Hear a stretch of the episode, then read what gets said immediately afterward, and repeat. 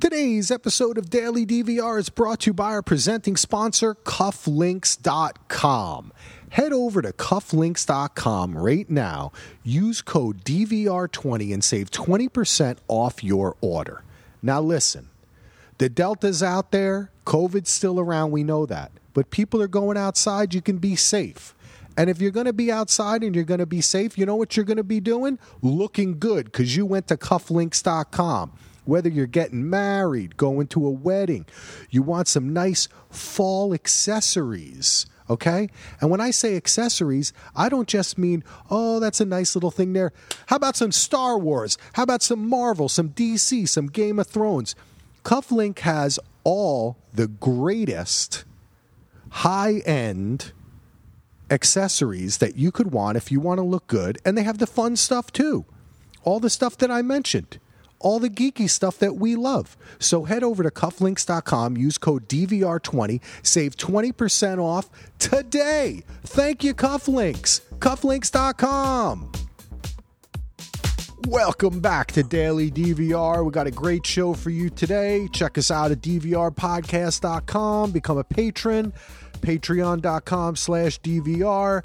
Today we're just talking about a bunch of shit. I got Andy here with me. How you doing, Andy? I'm doing great. I am doing really, really great. I am kind of excited to talk. Yeah, good because we're doing a podcast, baby. We better be excited. yeah, perfect. Yeah, we're going to talk about all types of TV and film stuff. We want to start with a little intro. Um, talking, Andy's going to talk a little bit about our Facebook brackets that he has going on, direct, some more directors we're doing. But I did want to start off by giving a thank you to all the patrons. I feel like I never say thank you enough. And I just want to thank everybody that is a patron, that has been a patron. You know, it's funny sometimes I forget people are like a patron for a month and then I thank them for being a patron for like four years. Uh, I just, I got, I have to look because I just, I, I, I, I feel so grateful. I honestly do. It's really true. I, I just feel grateful, and I kind of feel like if you were once a patron, I kind of feel like, hey, you know, you supported us, and I appreciate. It. So I want to thank. I'm going to read everyone's name. I want to thank Justin. Justin is an amazing guy. Erin, my friend from Durham, North Carolina. She's a great photographer. Saw some great pictures of her on the Facebook of her herself not taking photos, looking good. Kim, Kim from New Jersey, baby. Tay, hey Tay, how you doing? Longtime pod homie, pizza eaters. Jeff Mertz, the Mertz man himself. You know he's a big he's a big shot in Hollywood. I heard he's got a movie coming out, Star City Murders. Dennis, come on, Dennis Hoxie the man from Canada. Love Dennis. What a good guy. Robert Robert Brown in our fantasy football league. Hey, hey you know you know what? I think uh, a hustle just told me that he didn't he forgot to set his lineup this week. Uh oh, you're in trouble, Bob. Uh, Scott, thank you, Scott. Andy, you're on this list too. Andy, thank you, Andy. You're the best. Brett, what more can we say about Brett? His little cutie kid, Quentin. Heath, what what the heck? Heath Santazzo. I love you, Heath Santazzo. Jenny, Grandpa James. Grandpa James, how you doing, buddy? He does such great job of posting things on the Facebook page every day I wake up because he's in Cleveland, so he's he wakes up earlier than me. The time is different, you know and I see stuff and I'm like, dude, thanks for posting that. That's awesome. He's kind of like our local oh, newscaster. He is. Grandpa. He's like the, the, the AP wire. Dude, he's also, he, he, works for the post office. So he's delivering oh, it, right? He's delivering right, yeah. the news to us. He's the best. Mm-hmm. Um, Derek, of course, my great friend Derek, who's got a great podcast, Conspirituality. Check it out. He was just on NPR talking to Folk and Flick uh, doing great things. Gina, of course, Gina, the best. Gina, we love you. I was just talking to Gina yesterday about coming on to the king, uh, the mayor of Kingstown. I almost said the king of Mayorstown. There's I have gotten that and the Kate Winslet show mixed up so many times in I my know. head. I don't. I was like, really? Do you guys really have to do this in the same year? The, the mayor of Northtown or something. Yeah, yeah. but we just talked with Gina, and of course, we had such a great time, um, Gina uh, and I covering impeachment. And yeah, I didn't even watch the show, and I listened to most of your guys' podcasts while I was in the tractor, and it kept me entertained. So you must, you guys are doing something right. Yeah, man, we had a lot of fun. We got to do another show together too, because also, you know, I mean, I don't think I don't know that I've ever Heath any of ever like picked a show because we thought, oh, we're gonna get so many listeners, or it's because we love the show, you know, and want to talk Yep. about it. Like I can't. It's like we've said so many times, I can't lie about stuff. Yep. Um, but we had so many listeners for that. That podcast was like podcast Winterfell levels of listeners for impeachment. I guess nobody was covering it, but also yeah, I'm sure it's in that. I'm sure it's in that sweet spot where there's Yeah. enough passionate people about it, and it's not so popular. It's not like Star Wars show or a Marvel show where there's 800 million shows. So you're, I'm sure you hit that sweet spot of, yeah, not anybody else producing content, but it's still being a popular show. Exactly, exactly. And I think also we brought it, and Gina did a great job. Her notes were amazing every week. We had so much fun. And, you know, I think we both just got the tone, right? Like Yep. when we, after we did the first podcast, we had a talk and we were like, wow, that really went great. And we were both a little worried because, you know, when you get political, it can get kind of depressing. You know what I mean? Yeah. Like it's real people's lives here. And not, not, I mean, not just the Clintons, but like America, you Yeah. know, like, and you don't want to, it's like such a diverse group of people. It's hard to please. You don't want to, you know, annoy or hurt people's feelings or be, but we were just ourselves and had fun. And that just, man, it just Oh, turned out I so think good. that's the most important part because, like, with both you and Gina, I've podcasted with both of you guys quite a few times, and not always to get not not together with both of you. I don't think, but together with both of you many times. And it's you guys are both so easy to podcast with, and you can tell that your friends that comes through on the recording. That always makes for better podcasts. Thanks, pal. Appreciate that. Um, we got two more. Kellum, how you doing, Kellum? Man, Kellum's an awesome dude. I hope he's doing well out there. He is doing well. I just uh, he is part of the selection committee that helped. Put this tournament Aha, together, I was setting you up, Andy. You got it. yep. I, ha- I have, I ha- Kellum is doing very well, and it's uh, yes. So I, I appreciate the help, Kellum. So Yes, I know he was. I know he loves the director stuff too, and I Yes, know he does. I know Kellum, like us, is looking forward to seeing uh, Paul Thomas Anderson's new picture. Mhm. Oh yeah, baby! And of course, last but not least, our friend from all the way back and lost one of the first ever patrons. Joe Bear, baby. I'll always call you Joe Bear, even though you're known as Joseph in the Spirits on the thing I'm looking at. I always know you as Joe Bear. Oh, what beautiful photos! Uh, let me tell you, I have joined the Instagram for le- it's really for Lego stuff, but I notice that people I didn't know. Oh wow, you really take great photos, and I always knew. I mean, I've seen Joe's videos and stuff, but I didn't know what he was uh, like uh, doing over on the Instagram, and I just love his photos. He takes such good photos.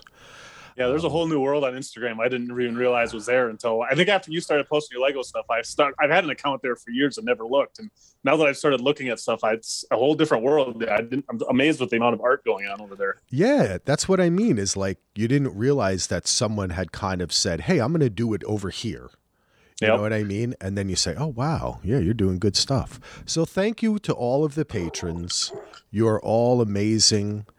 You support us. We appreciate it. It means a ton, of course. And I love. Hey, what's that dog's name that's barking back there, Andy?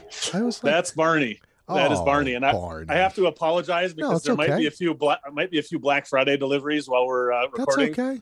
That's So- all right, man. Hey, I just I like to shout. You know, I like the dogs are a part of the podcast, so we have to say hi to Barney, not get mad at him. Yeah, yeah. Well, that's that's true. And you know, the last few times I've, I've either had a dog or one or one of the two boys guest on here for a, have little cameos. So well, it, it wouldn't be a recording without me having some added people on, I guess, Yeah, I, or dogs. and you know what? That's something that I had not talked about. I don't want to talk about it too much because that'll make me sad. But shout out to my doggies because they both passed away this year. And so I don't have any dogs. So you won't you don't hear dogs barking on the podcast lately because Oh man, I could get too sad. All right, we got to change the subject. I'll start getting sad thinking about my doggies, but we'll get another dog soon. That's the you know dogs. They come in your life, they leave because they don't live as long as us, but you know you love them forever. And you know, Lachlan's getting old enough; he can help take care of a puppy now. So. That's the that's what we're thinking about, pal. We're thinking we might be moving in the next year or so, um, and we want him to kind of have that responsibility and like have it be his dog.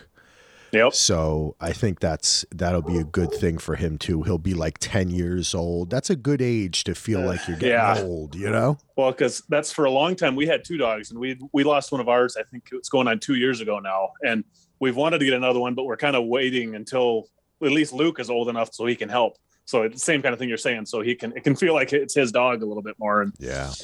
When he's a little more responsible. So so yeah, Definitely, man. Definitely. Well, all right. That's the intro I had. I I talk so much. You want to talk a little bit about the Facebook bracket, and like we said, we're gonna do like we did with Halloween. And when the Facebook bracket is over, we're gonna do go live on Facebook, invite a bunch of people, talk about it, have fun, and that'll that we'll do it that way. Where we'll open it up. But it's a good you like you want to do a little kind of intro, kind of talk Yeah. about a little. yeah. Well, it's uh, I mean, if everybody remember, I mean, most people I'm sure remember because we've done it quite. Well, this is like the fifth or sixth one we've done total, but we did a big directors one last year. It was almost a year ago, if you can believe it. And I thought I saw I was looking around here a couple weeks ago or a month ago and saw there was a lot of notable directors with things coming out this year or like late this year, earlier this year. And I thought, hey, that's a good time to resurrect it. So we're not going to run every through everything here, but it's just uh if you've been off Facebook for a while, which I completely understand because sometimes it's healthy to get off that thing, just come to the Facebook page and you can vote. The stuff is going on already. It started a couple days ago, and it's just pitting movies against each other. And the one connection with the directors this year is they have all either had something released this year, a movie released this year, or they had something else like they were notable for some other reason. Like one of them is Richard Donner, who passed away this year. But mm. there's also like Peter Jackson, who directed the new Beatles doc, or Oliver Stone directed a JFK doc that just came out, or the Wachowskis that have The Matrix coming, or um, the Coen brothers. One of the Coens has a new movie coming out here in a week or two.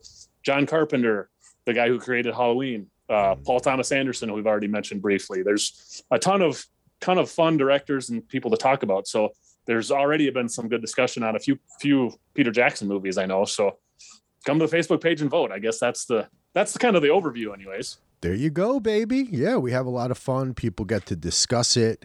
And man, you do you you threw I guess I do have to say you do threw me throw me for a loop when you do like Paul Thomas Anderson and Zack Snyder on the same day.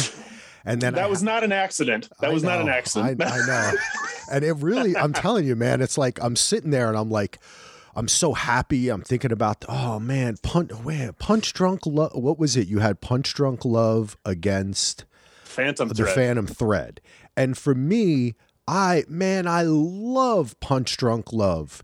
Not just because Adam Sandler, like whoever thought, what a great performance, but that movie is so uh, that's like the epitome of when people talk about like the kind of 90s to early 2000s like paul thomas anderson like touchy feely type of thing.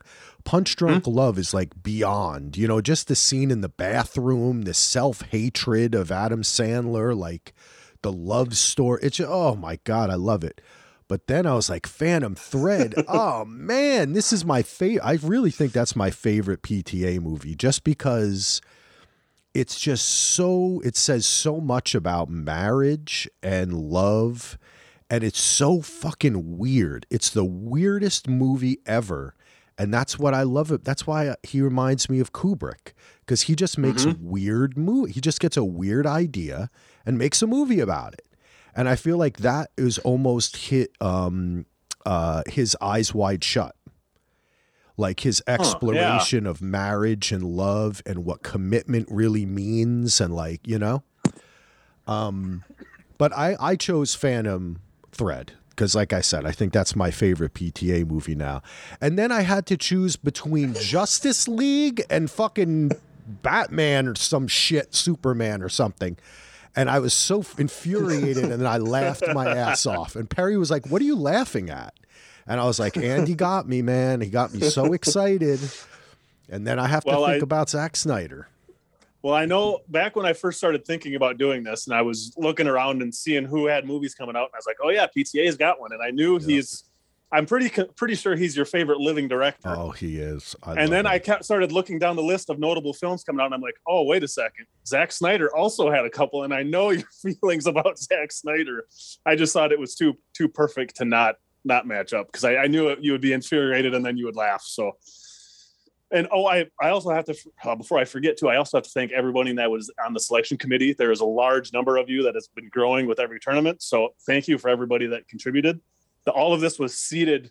I basically did the legwork, but most of the, it was all seated by how everybody voted and how they ranked things prior to the tournament. So yeah. thank you to everybody was that's fun. on there. I'm not going to go into that whole list because there's a ton of you now, but thank you to everybody. And a couple of you actually said sent me emails. I know Jenny was one of them that said, "Why are you having me in this? I've only seen like half these movies." But that that's part to me. That's part of that is important too because part of what I want to do because I know the first one that of these that we did that we did a TV Hall of Fame bracket, and anything that I had a blind spot in. Or things that I thought were more important than they were, I rated them way too high, or I missed yeah, big things. totally. So totally. when I have, if you've only seen half the movies, that's even more what I want because there's enough film, super film nerds like myself or you or Scott or all these other people that have seen hundreds of movies. I also need to know what the people that have only seen a few movies because that's also important. The popularity plays a point, and the, the more people are going to vote on those things. So it's, I still want people that haven't seen a many movies as well. I think that's important.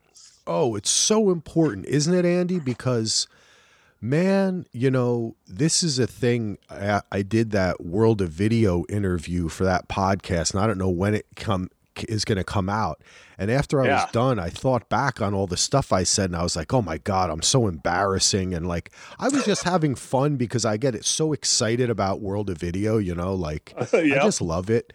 And then, uh, you know, I mean, I get a little, I probably a little arrogant and I'm like, blah, blah, blah. And then I think about it later and I think, gosh, man, I'm such a fucking nerd with all this shit. And then I talk to someone else or I see something else and I can sometimes talk down and be like, oh, I know about this. But then I'm like, you know what? There's a whole, there's so much stuff I don't know anything about. You know what I mean? Like, I could, Yep. I need to learn. And also, I also need to learn that not everybody likes the shit that I think is so great.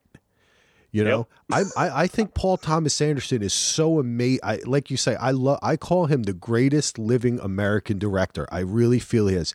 I don't want to make fun of Marty. Marty would be number two for me, um, because if making films like I should say working. I always forget to add that, but I think Oh, you're, yeah, you're I like suppose. you're work you're live like most directors do it until they die. You know what I'm Yep. saying? It's like look at fucking Clint Eastwood.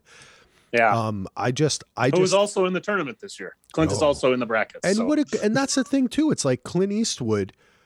People make fun of him now for that empty chair speech and everything. And hey, I might not agree with his politics, right? But there is Yep. no denying the amazing and I could and you could say genius of Clint Eastwood. I mean, this guy Mhm. has been a fixture in America for like 60 fucking years. You know what I'm saying? And he's still making movies. So I don't know. That's why I like when you do these tournaments because it makes me also, you know, challenge my own kind of biases and stuff. And even with Zack Snyder, I actually had to think which one of these dumb movies was better.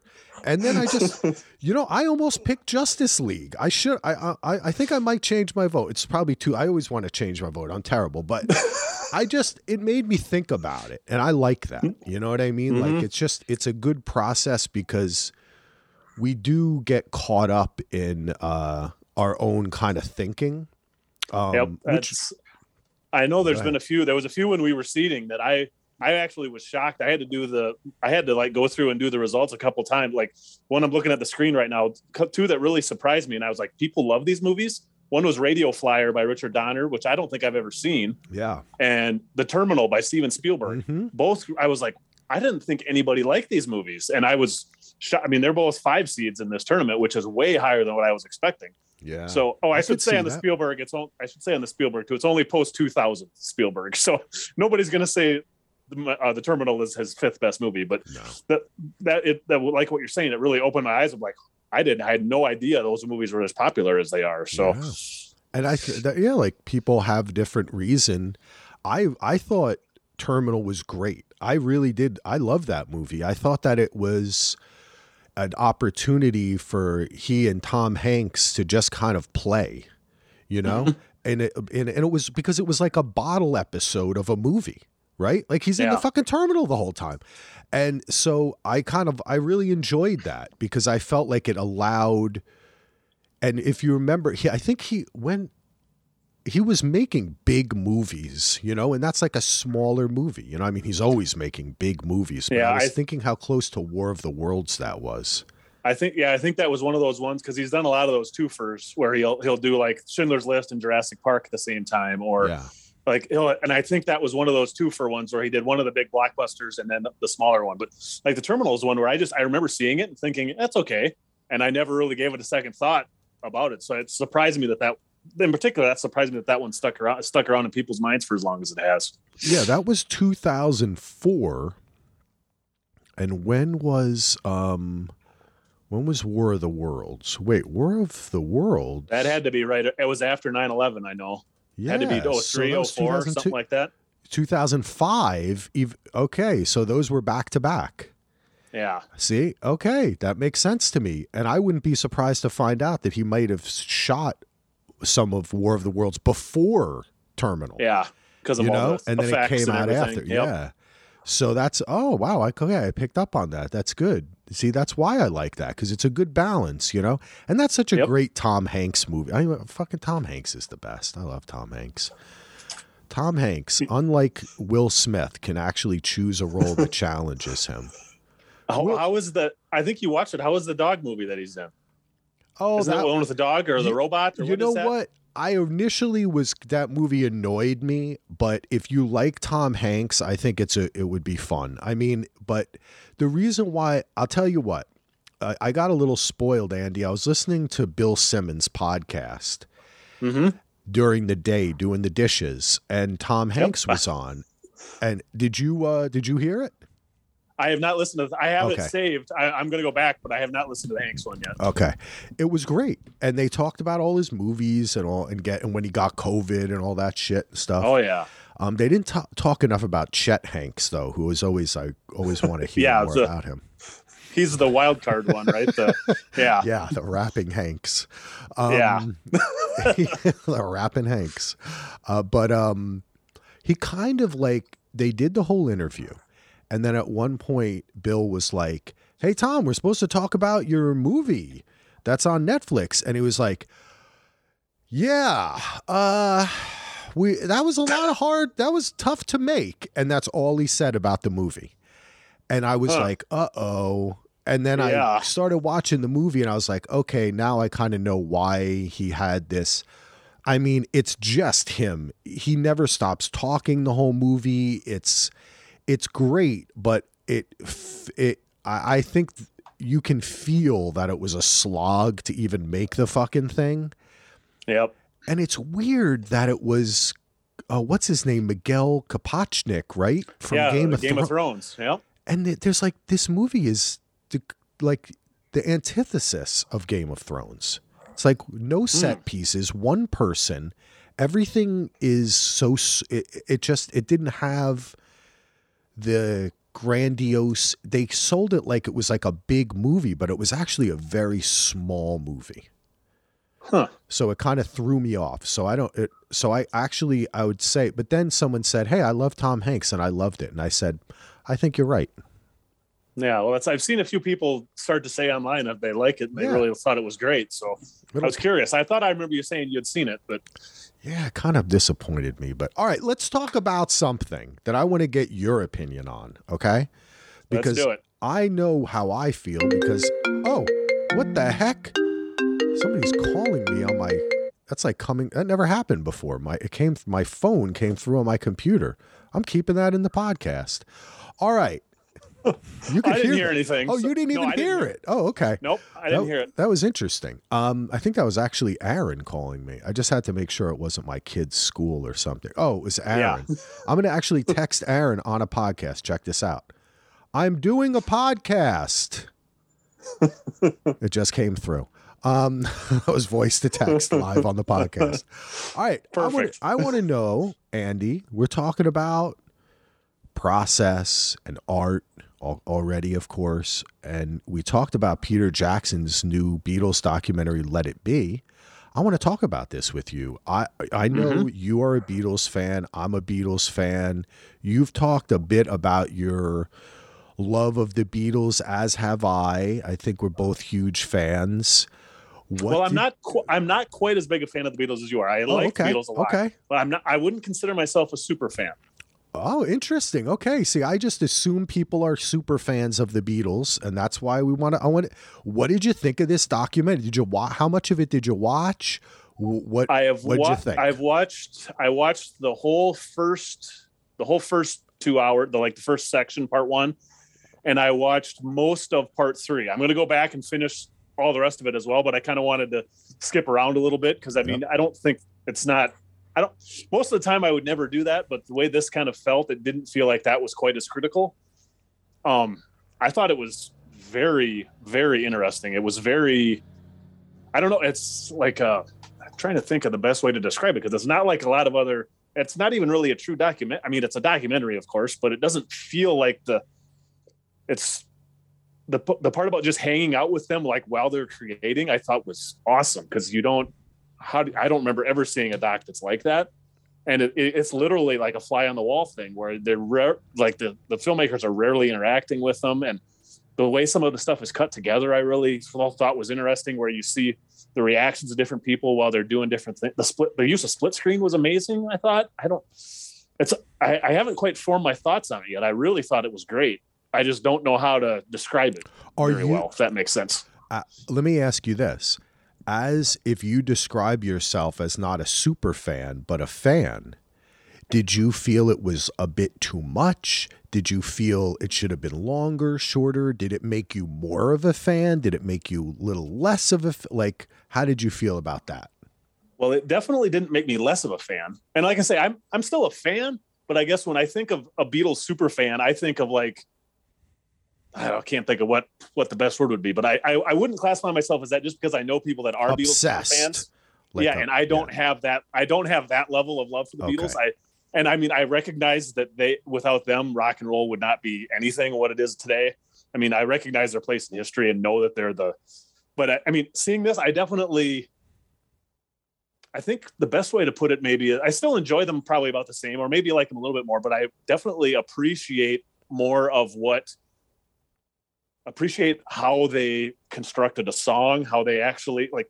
A lot of times, I had got the impression that like it was like other bands where they would sit in like bands you hear of that have a lot of friction, like the Eagles or somebody, but where they sit in different places and do their own stuff. And like this seems like it really Yeah. shows how they collaborated and how like John and Paul are sitting there like going back and forth off each other and not afraid to tell them they're not afraid to tell them that's not working, but they're also not like they don't take offense to that and like a true collaboration, which I thought was very that I think is the best part of the show. That's I didn't think it was I didn't think it was too long either. I thought like the first day when I, I put the one on, um, it was in the afternoon. I was watching our four month old, almost four month old, and he was just kind of playing on the floor and playing on his thing. And I'm like, well, this will be kind of a nice thing to just I kind of set it up on the iPad next to him while I'm playing and just kind of listening to it. And it was it was I, before I knew what was going on, two and a half hours were gone. So I, it wasn't like I was bored. And it was, and the crazy thing is, the four month old loved it. Anytime they started playing, just playing guitar, or like when they're just kind of screwing around jamming, the four month old is just starts bouncing and smiling. So he's obviously a Beatles super fan. So That's great, So- dude. So, but so then, what you what you enjoyed was that peek inside how a group works, how the Beatles work. Did you? Yeah. So you, as not a super fan, because I would consider myself a Beatles super fan. Mhm. The timing, the way that they were talking to each other, that was not as like for me. I was thinking like Solo and I talked a little bit about it. Maybe I'll throw in a little bit uh, if I have some of that footage. I think I still have some of that audio from yesterday. Um, Mm-hmm. But you know that through the early part of the Beatles, you know, like the way the Beatles are is like John and Paul meet each other. But Yep. Paul is always a little bit more in awe of John than John is of Paul. John, whenever you hear Paul talk about John, he's like, "Oh my god, this guy was the coolest guy." Like it was Yeah. it's John Lennon. I mean, he was he was John Lennon to Paul McCartney before he was John Lennon to the world. Like the first Yeah. person to f- like be John Lennon's fan was Paul McCartney.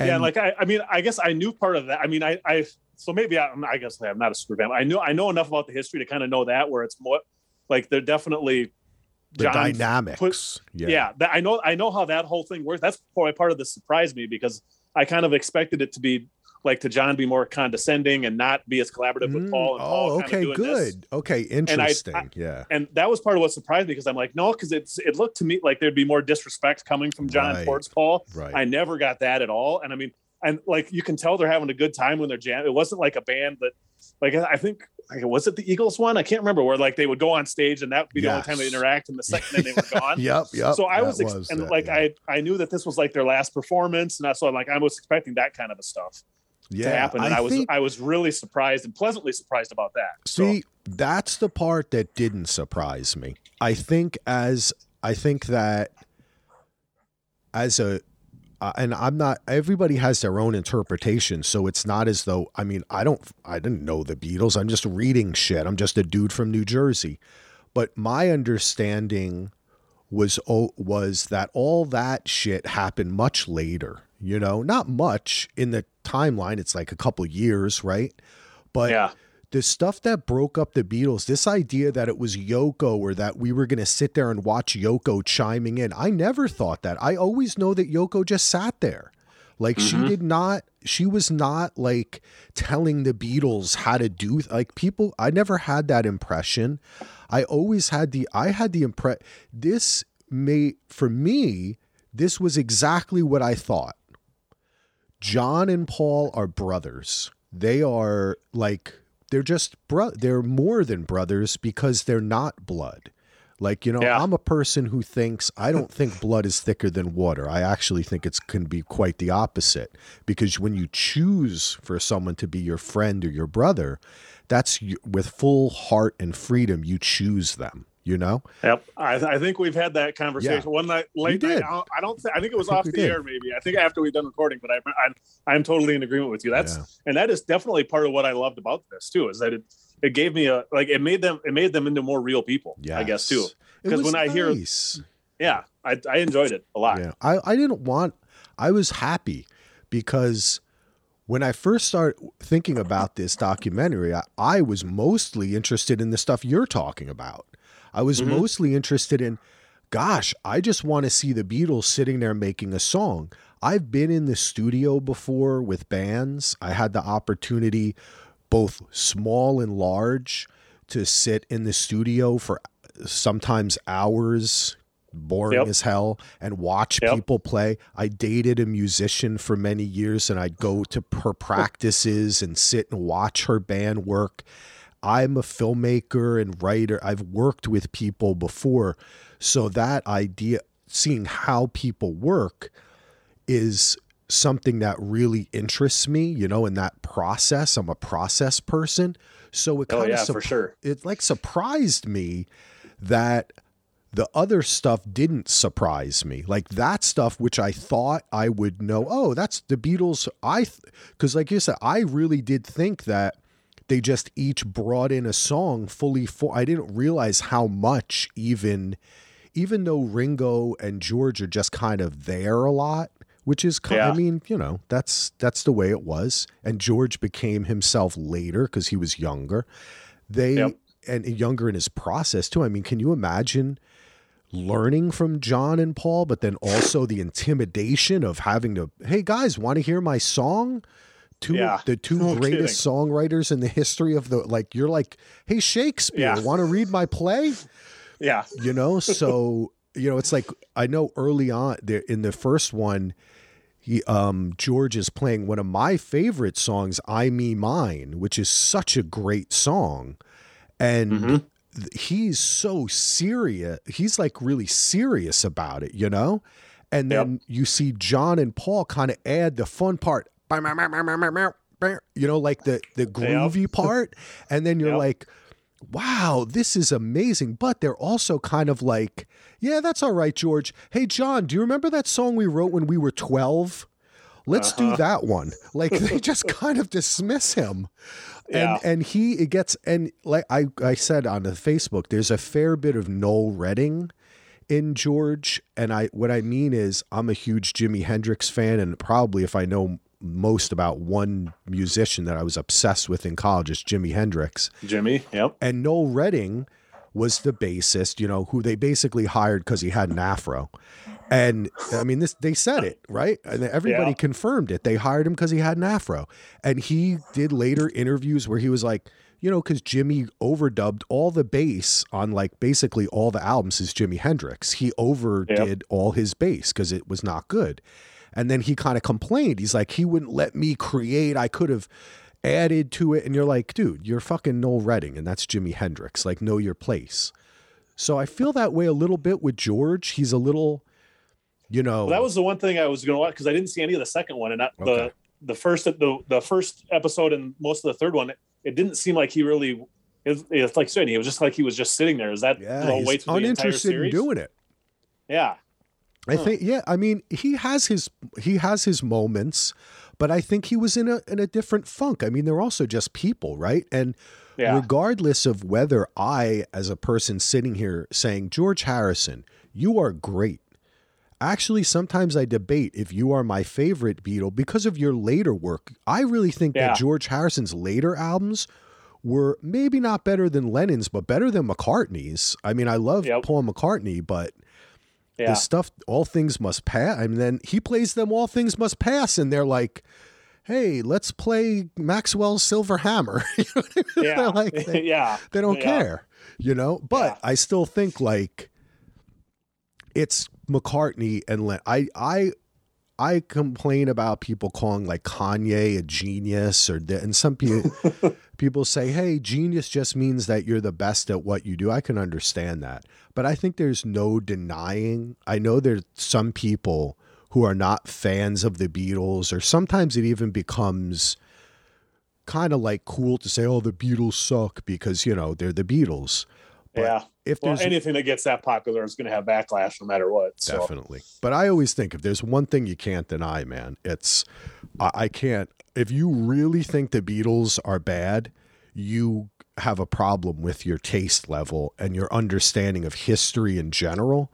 Because regard, I I mean, it it passes the Beatles pass everything racial divide sec like it doesn't man or woman like the beatles are the amazing and I just I don't know. I could keep on talking about this, Doc. I just I thought it was the the way they go back and forth and add a little here and add a little. That's exactly how I thought that they would work Mhm. when if they were really getting along, which is why I was so like I was happy. Originally, like I said, originally I was most interested in kind of seeing the creative aspects, and I was surprised because even though John and Paul do that to Ringo, I mean Ringo is just happy to be there. I think at one point he he, he even says.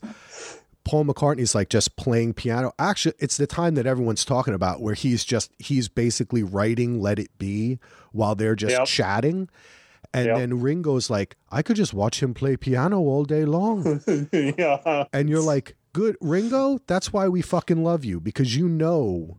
And then they, when John, when Paul is like, "Do like this, Ringo," Ringo's like, "I'm gonna fucking do what you say, Paul." Like he does exactly, you know. He's like, but he adds his little thing.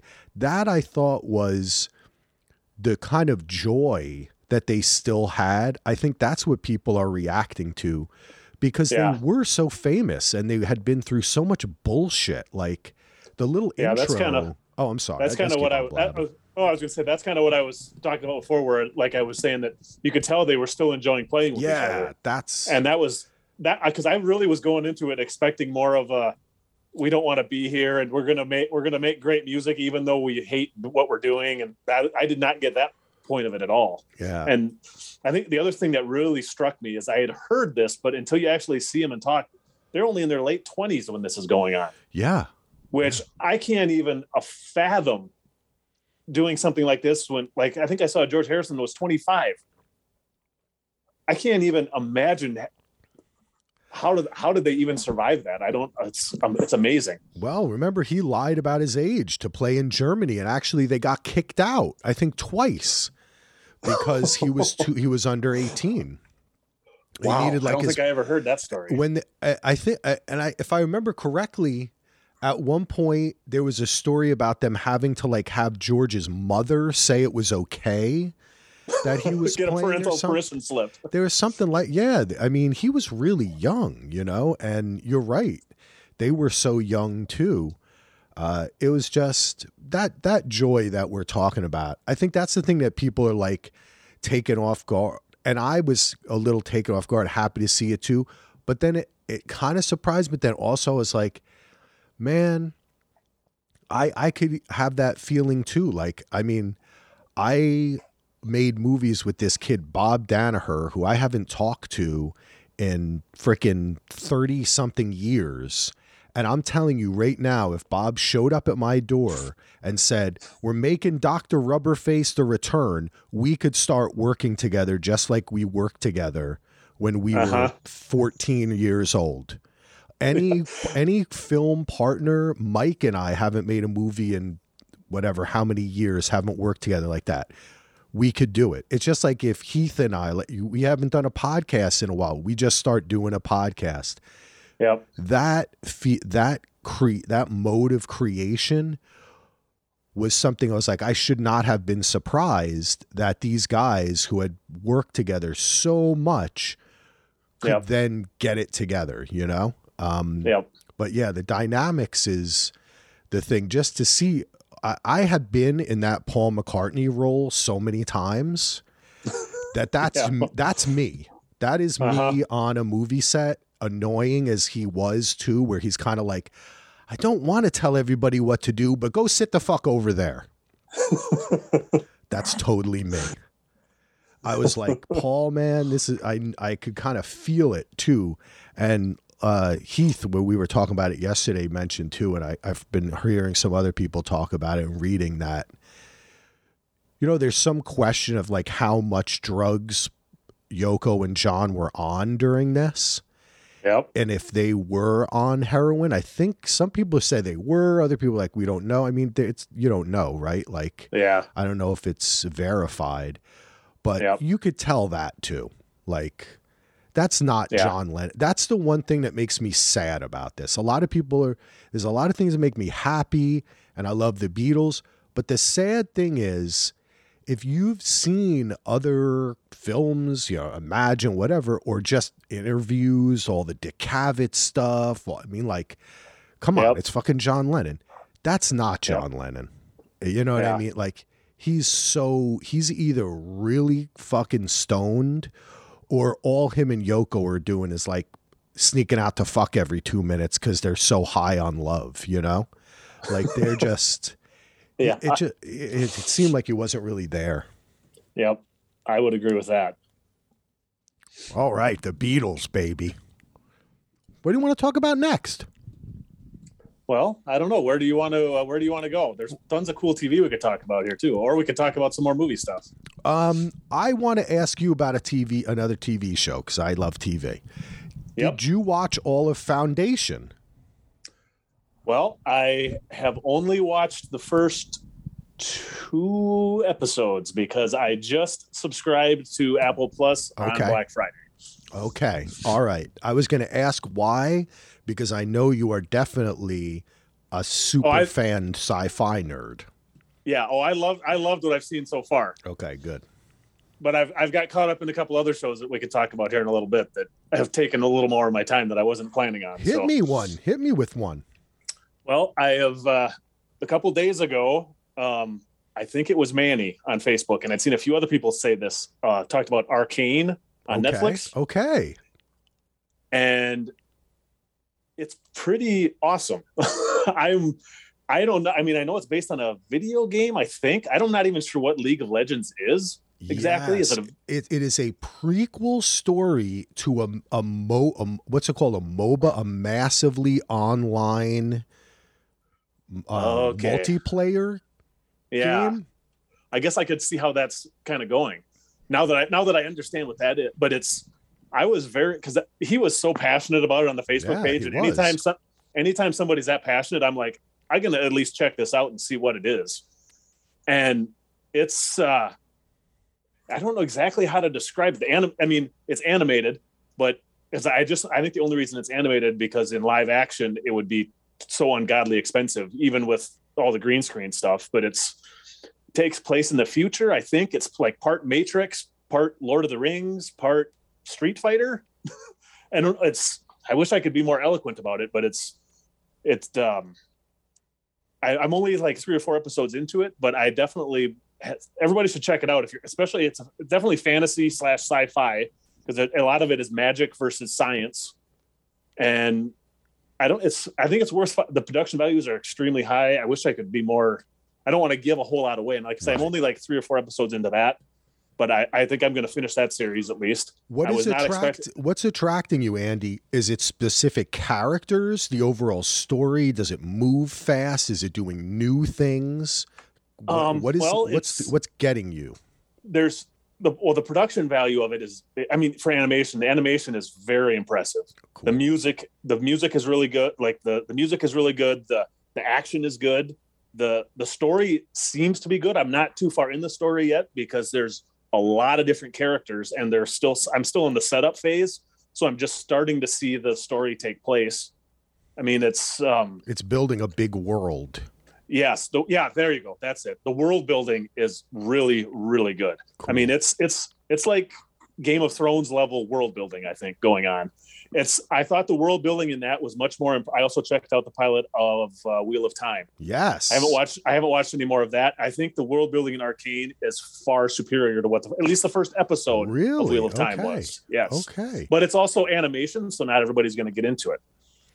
And- I'll, I'll tell and- you, I started this a couple nights ago and I loved like the first five or 10 minutes, but I had Mm-hmm. to turn it off because it was like one o'clock, two or two in the, there was a lot of action in it.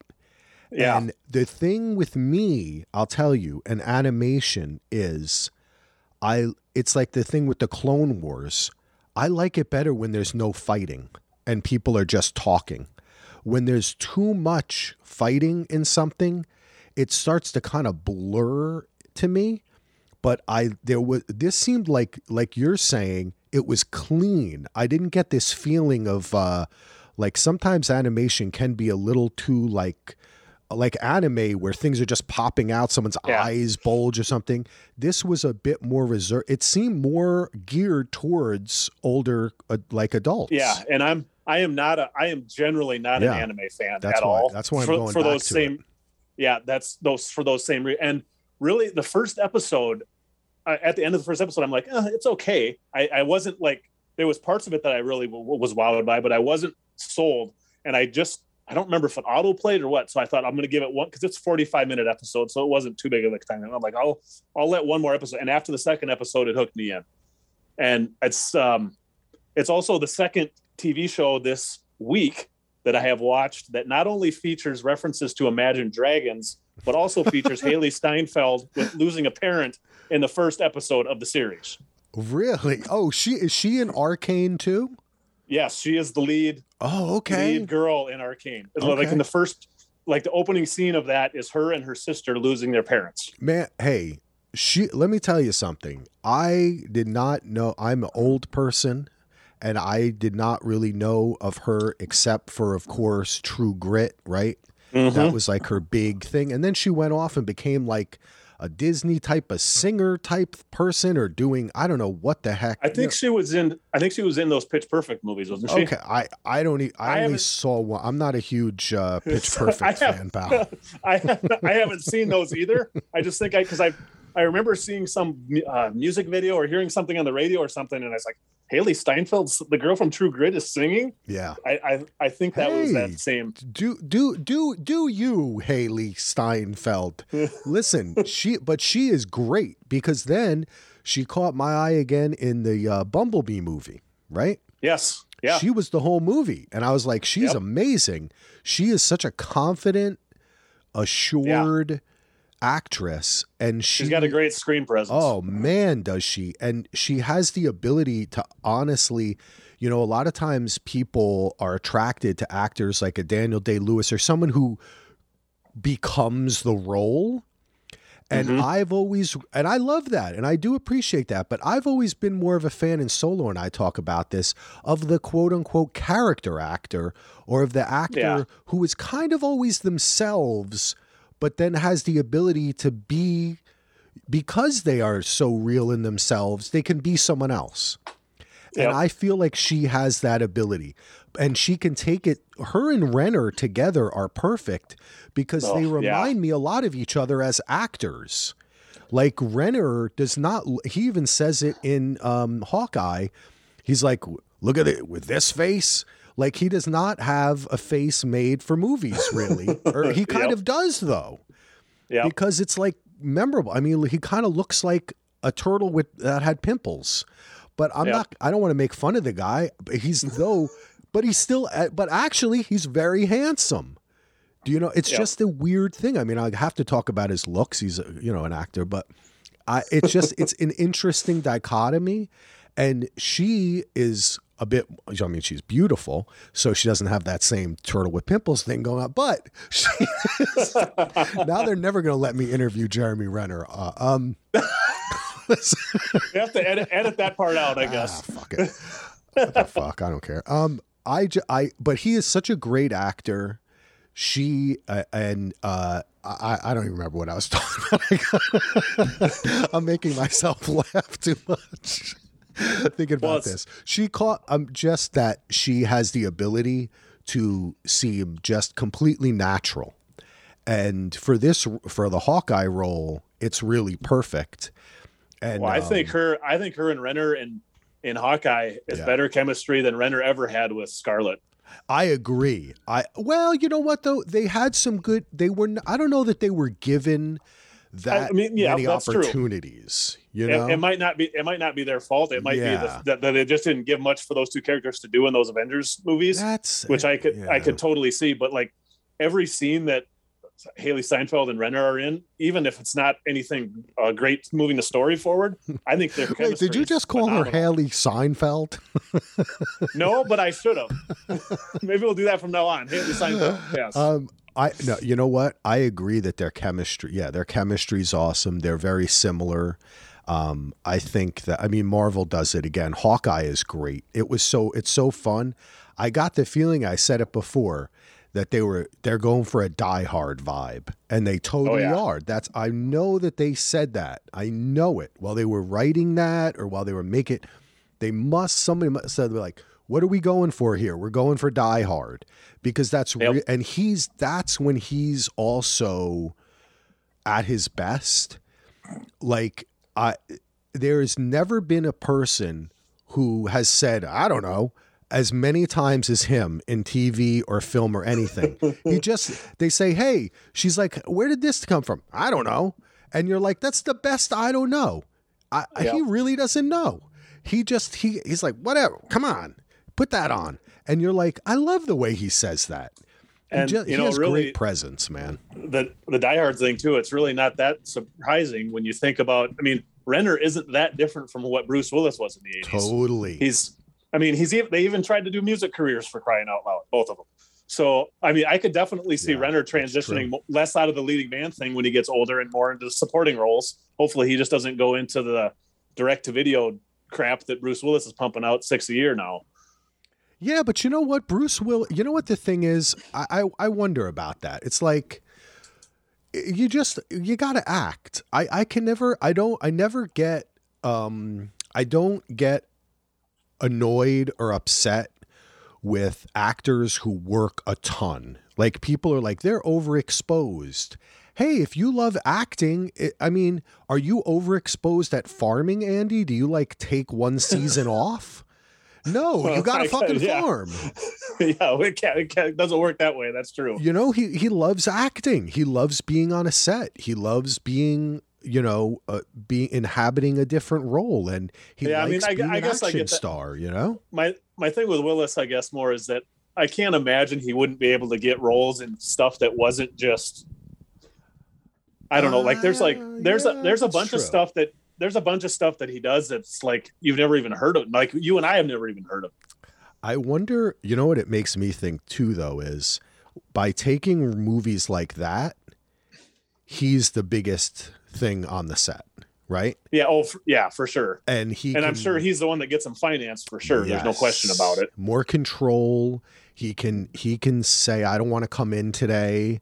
Or when, you know, they say, Hey, we're gonna shoot this in Moldavia. And he's like, Nah, we're I'm not going there. Yeah. Let's let's go to Canada or so. You know what I mean? Like yeah. Yeah. so I think that probably has something to do with it too. But yeah. And I guess it's just it's one of those things with him too is that I'm I'm such a big fan of Bruce Willis that it just makes me sad that I'm not seeing him in more really- higher Oh, higher man. quality production. I mean, last time I really remember him seeing him, I mean, he's done some guest stuff in a few Wes Anderson things that I thought he was hilarious in. Yep. Yeah. He But was otherwise, great in the camp movie. What was that? What was that camp? Remember Um, that? Yeah, uh, Moonrise Kingdom. Yes. He was great. And I just watched Looper again.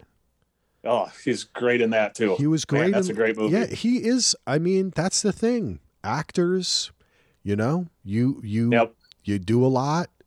Sometimes it hits. Sometimes it does. It's that's why I always feel it's different from like directors who do a lot of shitty movies in a row. It kind of annoys me. And I'm Yeah. like, God, it takes so much energy for you to do that. Why the fuck are you doing that? But it's not the same for an actor. You can jump in for a couple of weeks, jump back out, you know, like Yeah, it's not a not a whole year of your life. most of the yeah, it doesn't it doesn't have to be. Not anymore. You know, it really doesn't have to be. Um, so we were talking about Hawkeye. Are you up to date with the most recent episode of Hawkeye? Yes, I and Yep. so we're three episodes in. halfway. Half oh really? It's only six episodes? Yep, only six episodes. I believe the last Oh. episode airs Christmas week. That is perfect. God, Disney's fucking good, man. God damn, they're good. This thing They is They know what they're doing, don't they? They- yes, and, it you know, and I'm so happy too. Now that we're on, we're talking about Disney because I know you love Star Wars. I'm so happy that they heard me. They've been listening to the DVR podcast network. And Kathleen Kennedy was like, fuck these movies. We're doing TV. And Ke- Kevin Feige was like, yeah, maybe Axel's right. And they were like, yeah, let's. Oh, why is it? Why do the shows work so well? Because I saw Shang-Chi Yep. not that great, not terrible. I didn't think it was the most horrible. th- I it was okay, but it was not great. It did not inspire me, or there it was. There was just. It would have been better as a six or eight episode TV series. And I know I know I talked about this with you on Facebook a little bit. I like Shang-Chi quite a bit. I thought it was decent for what it was, but the, that definitely holds true for the Eternals, which is a massive disappointment. And it either needed to be an hour shorter or it needed to be five hours longer. There, ah man, why are they fucking this shit up just when I like it? When I don't like it, Andy, they're kicking ass, and everyone's like, "Axel, you're being an asshole. These are fun. You should watch." then when I like it, they're like, "Let's do the Eternals." It's I like nobody liked the Eternals when it was a comic.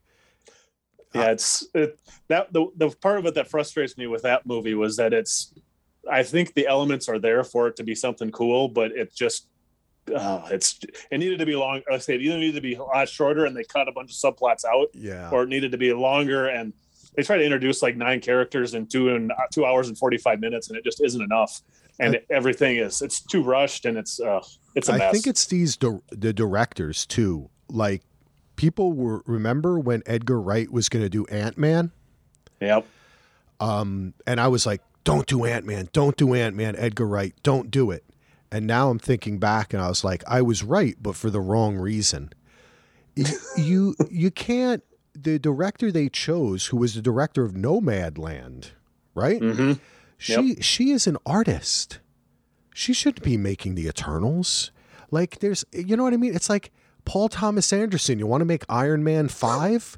What the fuck? No, that's just that doesn't. You, You know what want though? that? Part of me, part of me wants to see what PTA would do I with an. Iron Man movie. That But would be amazing, right? It'd be like, oh my God, Ridley Scott changed his mind. He's doing Black Panther 4. like, you know, but it's like, no, you don't want these. They don't know how to do that movie. You know what I mean? Like, it's a, it's, it's just a different thing. So, I don't know. I, I think that uh, I'm, I'm worried, but then I'm not worried because I think that Disney Plus is going to save them. And I, I really Yeah. think everything's going to shift towards Disney Plus, and that's good for me because I don't. I, I I think that TV gives you time to tell a story, have a little laugh, do something goofy, and then recover. You can't Well, do that of- in a film. You when you do something. part of what I've oh God, I'm sorry. Oh, oh, I was going to say part of what I think is maybe going to happen is they're they're going to do more of that, and they're going to they'll use they'll they'll still go to the movies, but that's where that's just going to be for the team up movies.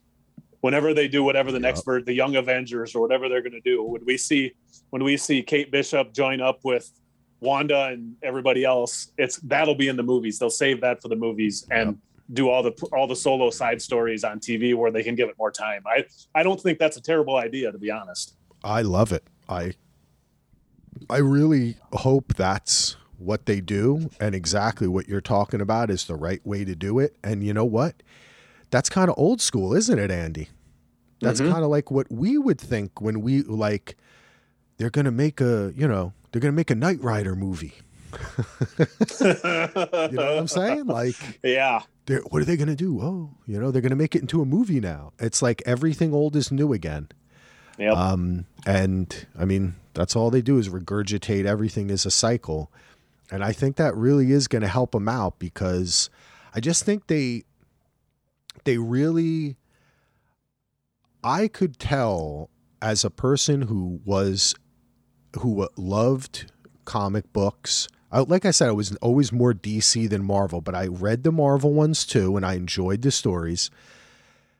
And when you get past the Thanos stuff, when you introduce this kind of like, like even like world-size creatures, Galactus, when you're thinking of these type of like ethereal, cre- people start to like lose interest and and the the like the the thing of seeing Tony Stark almost die and then put the Iron Man heart thing in himself to keep himself alive and then become Iron Man and then build the event. That's like a little story that goes bigger. But now you're starting like the complete opposite way. You're starting with this huge god characters and trying to get us to care about them like they're normal people. They're not fucking normal people. You know Yep. what I'm saying? They we it's like trying it's like uh down and out Well- in Beverly Hills or something. They're going to try to get us to uh, actually that's the I was thinking of trading places or something. You're trying to get us like to care about the rich guy, right?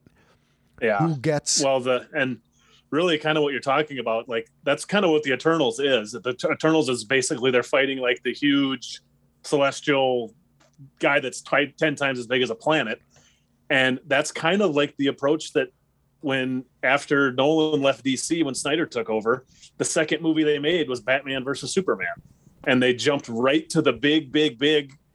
Instead of doing the small personal Yeah. things, I think it's a, it's a, definitely a mistake. Yeah, and Yeah. you're going to introduce instead of doing them instead of doing eight movies that introduce the each Eternal one by one and blah blah. blah you're just going to throw do the Avenger movie right away. And- I think it was a mistake, man. I really do. I think you know they should have done like fucking Miles Morales. I know they can't do that, or they just should have done a story that's a little. Oh, you know what? I I'm I'm holding out hope that he. I don't know any spoilers, but I'm holding out hope that he shows up in the in the Spider-Man movie here in a couple weeks.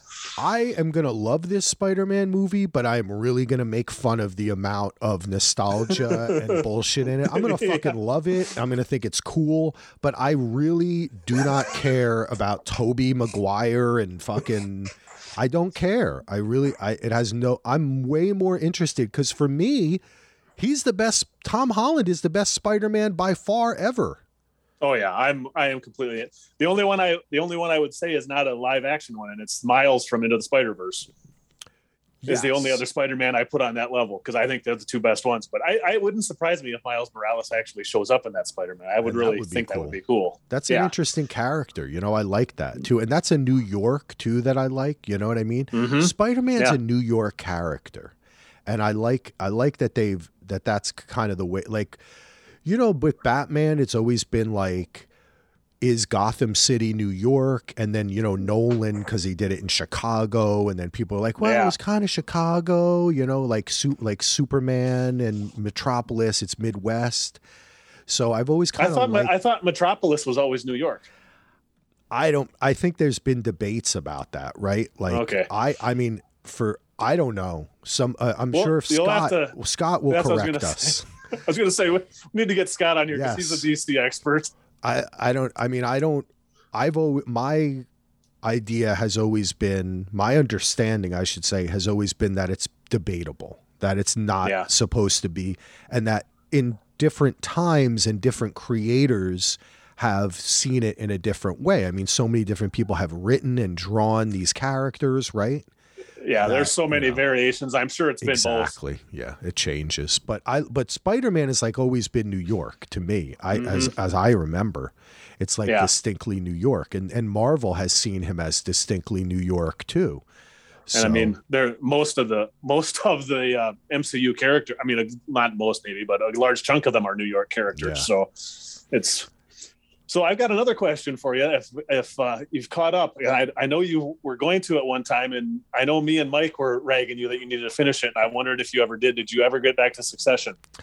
i tried it again and i i did i try again because you guys said i said okay i'm gonna re i'm gonna do it again i'm gonna watch the first episode got through the first episode got halfway through the second episode and i just i i just lost interest again man i can't get farther than like the second or third episode I don't someday I will. I know this is great, but for me it's just not it just still the the kind of dark comedy tone of it is something that I think I just I don't know, it just hasn't hit me. I feel like one day it will because I trust you, I trust Mike, I trust the millions of other people with great taste who love this show. Mhm. It just hasn't hit me. it's uh, that's one of the other things I've been catching up on. I finally got caught up on as well. I I love Succession. It's I think it's one of the uh, as weird as this is going to sound is I think it's actually one of the su- well, I'll just use it successors to Game of Thrones. Obviously not the not the magic and dragons and all that stuff, but the political the way the political things work within the family is definitely like the the politi- if you like the politicking part of Game of Thrones and the the Starks and the, all everything all the families battling each other and fighting within the families Succession is that.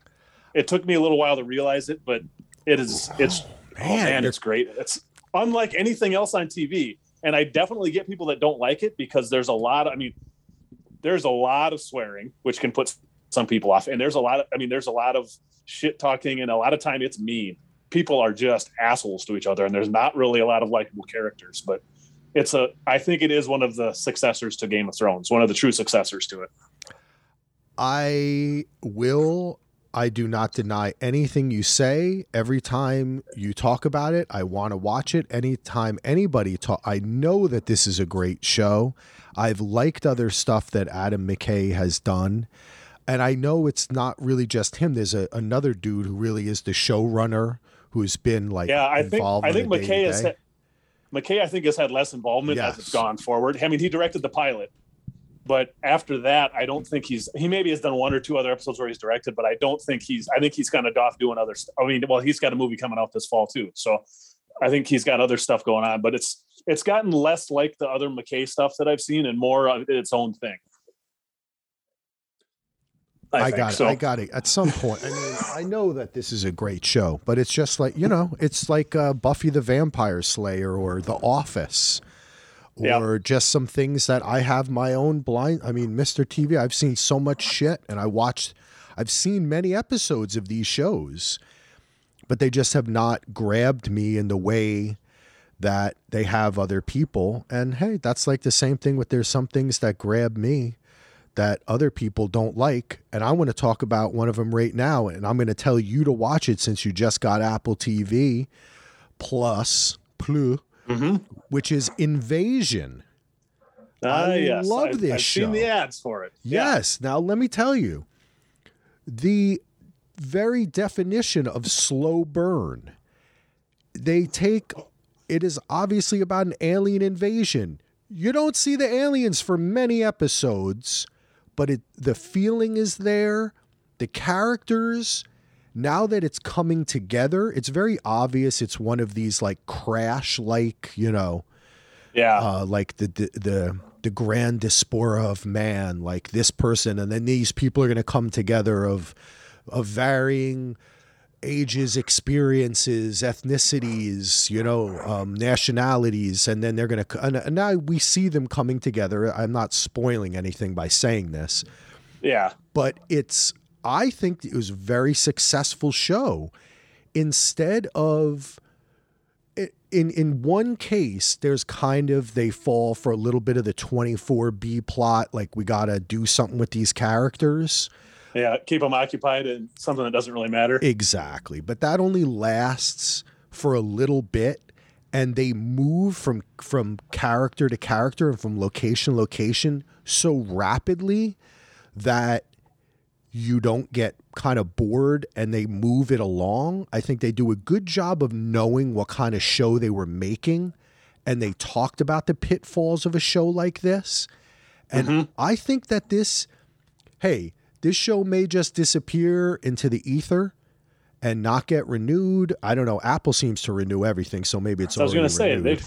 I say they've. I don't think they've really canceled anything. I yet, know. I think it's probably still renewed. They know what they know that content is king at Apple. um, yeah.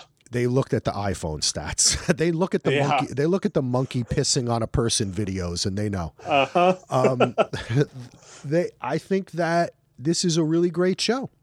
I really like Is- it. I, I think you're going to like it, Andy. Is that still airing, or are all the episodes on? I think there's two episodes left. Okay. Yeah, I, will think eight. definitely check it out. Yeah. I also happened to, since speaking of Apple Plus, I did check out the first episode of For All Mankind, which I hadn't seen any of either. I really like that, which I also want to continue with. You're going to love that. That's great. Yeah. Yeah, I, that's a great I one. love the first episode. So Yep. I dig that one very much. For All Mankind is really good. Um, let's see what else we talked about: Invasion, Foundation. Oh, we did. Well, I should say you. I didn't want to spoil you on Foundation. You said you only watched the first two, but that it's a great companion, like Invasion and Foundation.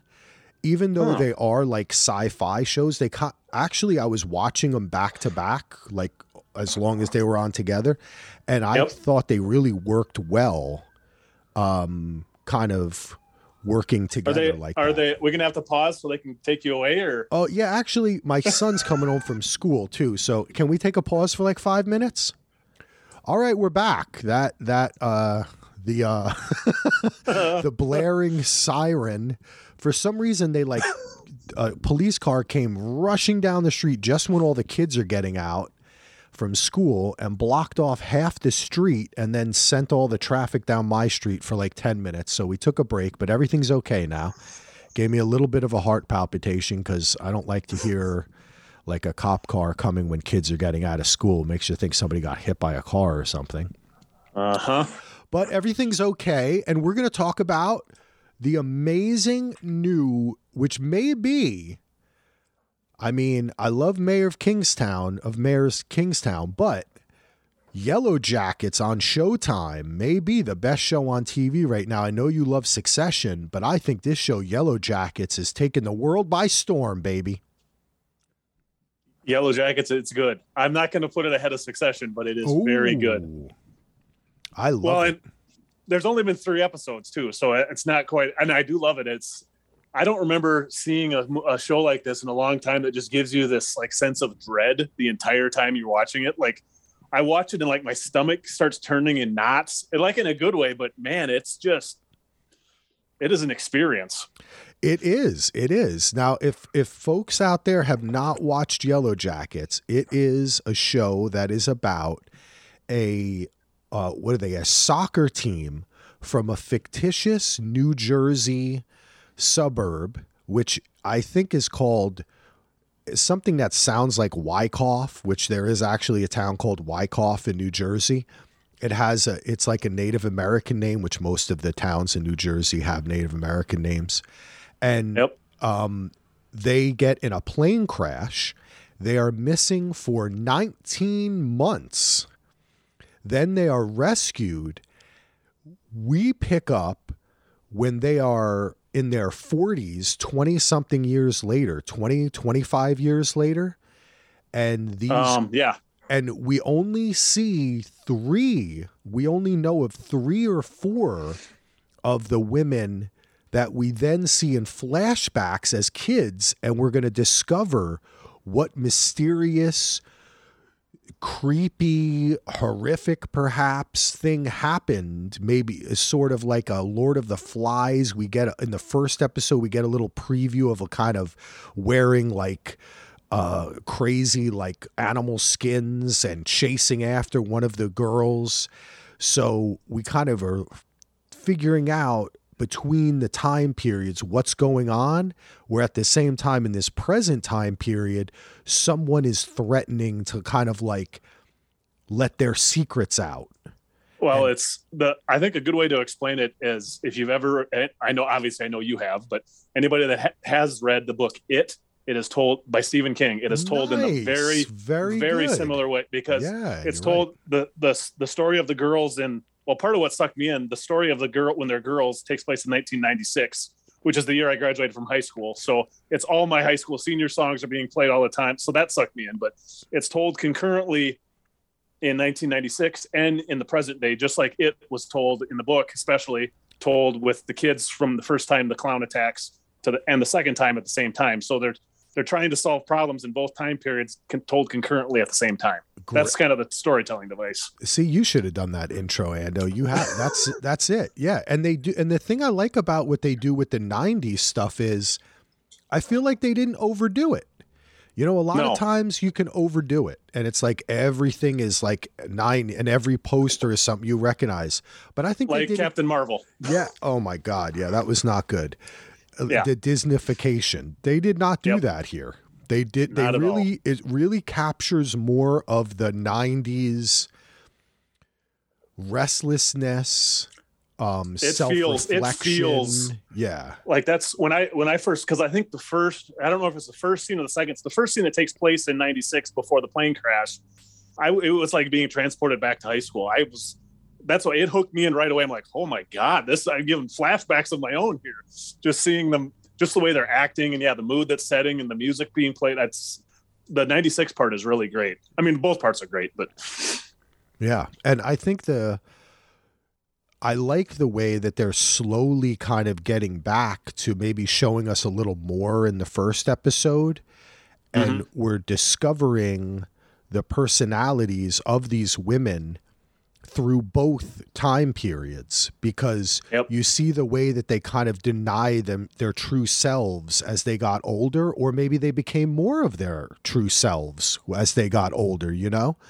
And, And- we also don't know who's alive and who's not you know? Like we don't we don't really know who survived. We don't know what happened to all the girls there's so many cool Well, mysteries Actually, what what we should say too, though, is that with that storytelling device, the, one of the first scenes is after the eight, like right before they're rescued. So that's when we see everybody that's got masks on, so you're not sure who's Yep. who's made it and who hasn't.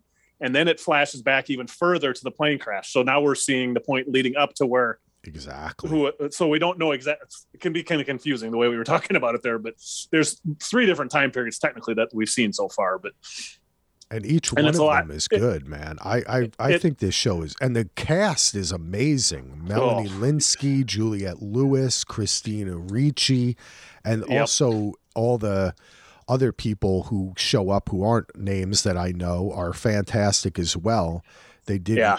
really good casting the young women are amazing i'm not getting Yeah. annoyed by them at all no, you know i they seem like high school girls. yeah, you know what? I typically get more annoyed at high school boys than high school girls because, I mean, even having remembered high school, well, I went to an all boys school, but, you know, I mean, girls are a little bit more mature than boys. You know, even though a lot of times people sexistly say like high school girl. I mean, there's drama on everything, and high school girls can be very dramatic. Of course, they're they're in high school, they're teenagers.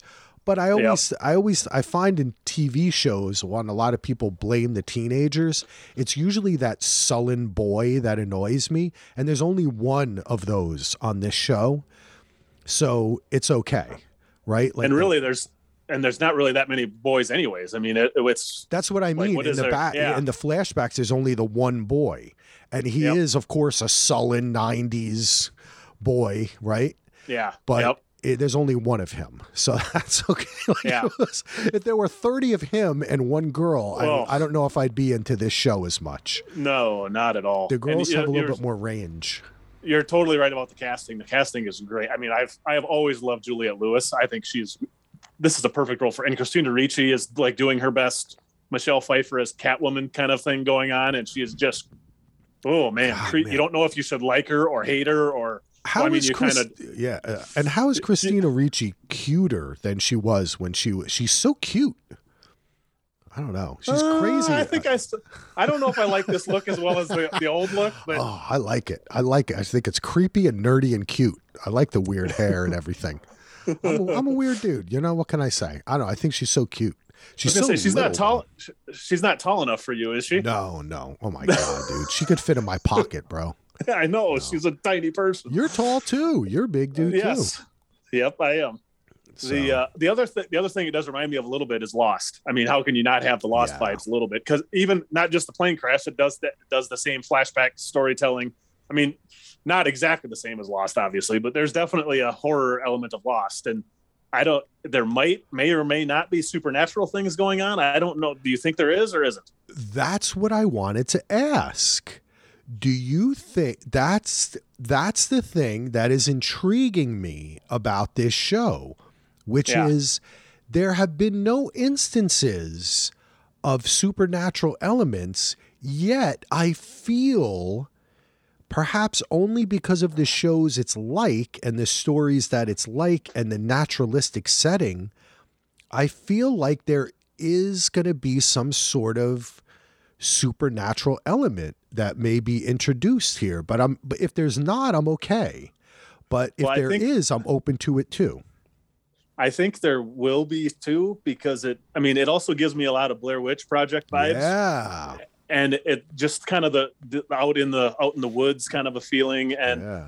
there was kind of a quick cut thing and like when the oh I can't think of what her name is but when the little girl is with her dying grandma and yes. you kind of see a, a, you see a weird reflection and it's oh, like is that an oh. imagination you okay you I'm sorry Andy I do stand corrected that I think that is distinctly a supernatural element you're right well and, and then the and then was, the sun has it too right yeah. And yeah. but see, all the only thing we have with the sun, though, I think, is the sun just saying it. He doesn't. We haven't actually seen what he has seen, have we? No, I don't believe we have. I can't remember. That's part of the part. This is part of what led me down to the down to thinking that it was a lot like it, because I'm wondering, are they battling the same thing they had to mm. battle in the history in 25 years ago as they are now? Are they battling a thing? I don't. I can still see it going either way, because even this, even the stuff with the grandma, that could easily be just a a stress imagination thing too. So I'm not, I don't know. I'm, I'm very intrigued with this, this show. yeah, you're right. Cause the grandma thing, I mean, the person's dying. They're very old. It could be mm-hmm. their brain's not working right. You know what I mean? Dementia. Yeah. I, yeah. yeah. but you're right. The other element with the kid, I like. I think your it comparison there is spot on, and I I like it and I think that they're doing a good job. The more you say, the more I try to play around with that in my mind, the more I think, hmm, that's a good. They and they're doing it well too. So yeah. I like that. Yeah, the supernatural elements are cool. Whichever direction it goes, I'm cool with it. I like your idea of are they because it makes me think why are they if what we saw in the first episode or sec yeah, the first episode which is a little bit of a hint towards, and I don't want to be too spoily for those who haven't seen it, that Christina Ricci was, you know, not the most honest young woman. Yeah. Yeah, um, that's a good way to put it. Do yeah. do are they going to blame that on the situation because they're more open to her and she seems less threatening when they are adults, right? Yeah. So I wonder. That makes me think. Could they say, "Oh, well, that thing had a hold of you," or it was we were in the woods, you know? I think Yep. that that's uh, we'll see, man. But you're right; it's only three episodes, and they definitely did take a little bit. I think their the third episode was opening it up a little bit more to some Mhm. weirdnesses. I also think that there's something up with the dude who she who Melanie Lynskey got in the car accident with. Yeah. Oh yeah. I don't For think sure. that's an accident that they keep meeting, um, though they haven't given us many hints at all. I, I think that's a great show, man. I look forward to Yeah. it. Yeah, the first first three episodes have got it's got a lot of promise. I really I'm I am really liking it. I like the, their the, the mystery is definitely expanding, which I like a little bit because I was a little worried about that right away. Is like, are we actually gonna get it a little? I don't know, but it's definitely taking care of that so far. So I'm gonna keep watching for sure. Yeah, without a doubt. All right, you got you got anything you want to bring up, Ando?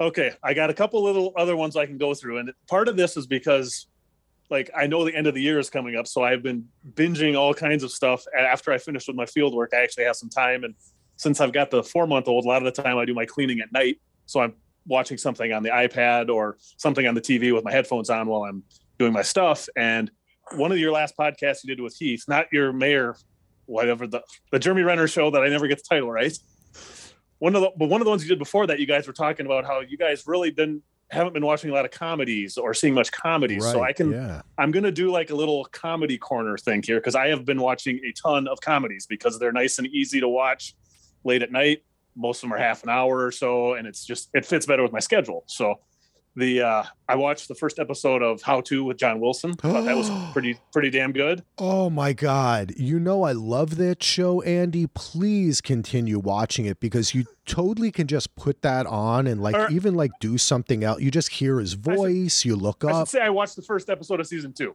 Oh, So okay, seen the, I've season seen two. the rest yeah, yeah. Oh, okay, I just good, season good, first- good. yeah, yeah. Okay, season you saw season one. Okay, cool, man. yes Good. I thought that was great. I uh, uh, did you want to say any more about that? Or? I just want to say, anybody listening, watch How to with John Wilson. It's a totally New York show. It's like one dude. He just talks and tells different weird story. I can't even describe it. Just try it out, and I can totally understand that there will be people who will watch that and be like, "Yeah, this ain't for me."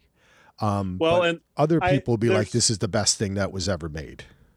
and see, I'm kind of, I'm kind of halfway in between that. I definitely don't hate it. I don't love it as much as some people do, and I think it's not even because of the because I love New York stuff. I've been to New York many times. It's one of my favorite places to go. It's not so much the New York centric part of it. It's every once in a while he gets a little bit. I don't know if mean is the right word with the people he's talking about.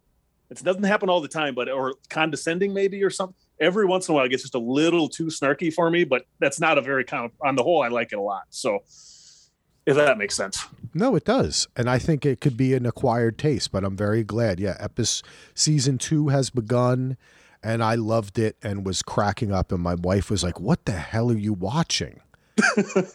it's so thought the- weird. I thought this the season premiere of on how to uh, how to buy property or how to buy a house or whatever it was called. I thought that this one I thought this was excellent. I loved it. I thought it was really really good.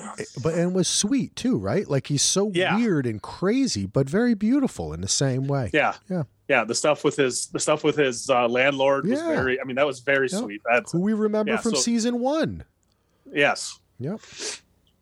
Um, I finished a, a show that had a wrap up this summer that was been on for a long time, and I don't hear anybody talking about it at all. It was Brooklyn Nine Nine, which I finished, which is another show that I really really enjoyed. It's kind of a nice show. I mean, they had issues because they were going into their final season, and that's when all the police stuff happened, and uh, and they ran into COVID as well. So they had a production schedule and like, how do, do we really want to make a show about policemen being the heroes? and I thought they did a, it's a shortened season, like seven or eight episodes. I thought they did a very good job dealing with those issues. They do it early in the season and they get, they also have some very creative ways of handling filming with COVID that if you don't, if you didn't know it, you, I don't think you'd even realize it, but I thought it ended on a very good way. It's it, just as main as silly as always. So another show that I really, really enjoyed. That Um, is that would be my question because I watched the first maybe three seasons of Brooklyn Nine Nine. Yep. And I mean, I loved it. I think it's such a fun show. It just kind of wore out its welcome in a way to me, you know, like I kind of felt that I wasn't that interested anymore. And then I remember it was canceled and brought back on a different network or wasn't it? Yeah. Well, So- yeah, yeah, it go was. from like uh, Fox to NBC or something or Yep, it went from Fox to NBC. I think the last two seasons maybe were on NBC, and Okay. it really wasn't. It wasn't like Arrested Development or something where it sat for six years and then they brought it back. I mean, it was like the next year's season, so it's not. There's not. You don't really notice the difference in that. Okay. But I mean, I, I kind of know the kind. Your sense of humor kind of shows. So I'm. I'm. I'd have been surprised if you would have stayed with it because it really doesn't. That same consistency is pretty much through the entire show. It's just kind of a night, and it's really silly. It's a. It's also a show that I think is better. I think I've said this before on one other podcast we did a long time ago that it's better that show's better to binge watch because part of what I love is the the characters are basically a family and it's like got a lot of family. Even though they're work people it's a family dynamic. Yep. and they're and they like I said they did some interesting things this year because they uh, directly addressed the police I mean George Floyd's mentioned by name. One of the detectives leaves leaves the precinct. They keep that detective on through other ways but that that detective leaves and says I can't be a part of this anymore. And so I mean they do address it but it's not like it's not super somber and it's not respectful but not not distracting if that makes sense Yeah, it does. I mean, I have to say, I mean, I'm anyone listening probably knows I'm a pretty liberal dude, but I almost think I, I not almost I do think in a situation like this, I kind of think that show always addressed issues like this. Like they were always cognizant of the fact that they were cops, but that they were it was also a silly show. And I feel Yeah. like I mean, maybe not head on, right? Um, but I, because I had heard some people talk about this last season, and one reviewer had said that they felt like it was a bit too much. And I know that every, you know, there's always going to be people who think it's too much, it's not enough, right? You think it's it's right down Well, the middle. I think it's interesting. I, I almost want to watch an episode to see how they did it, but I can Well, and I imagine because they always had a heart.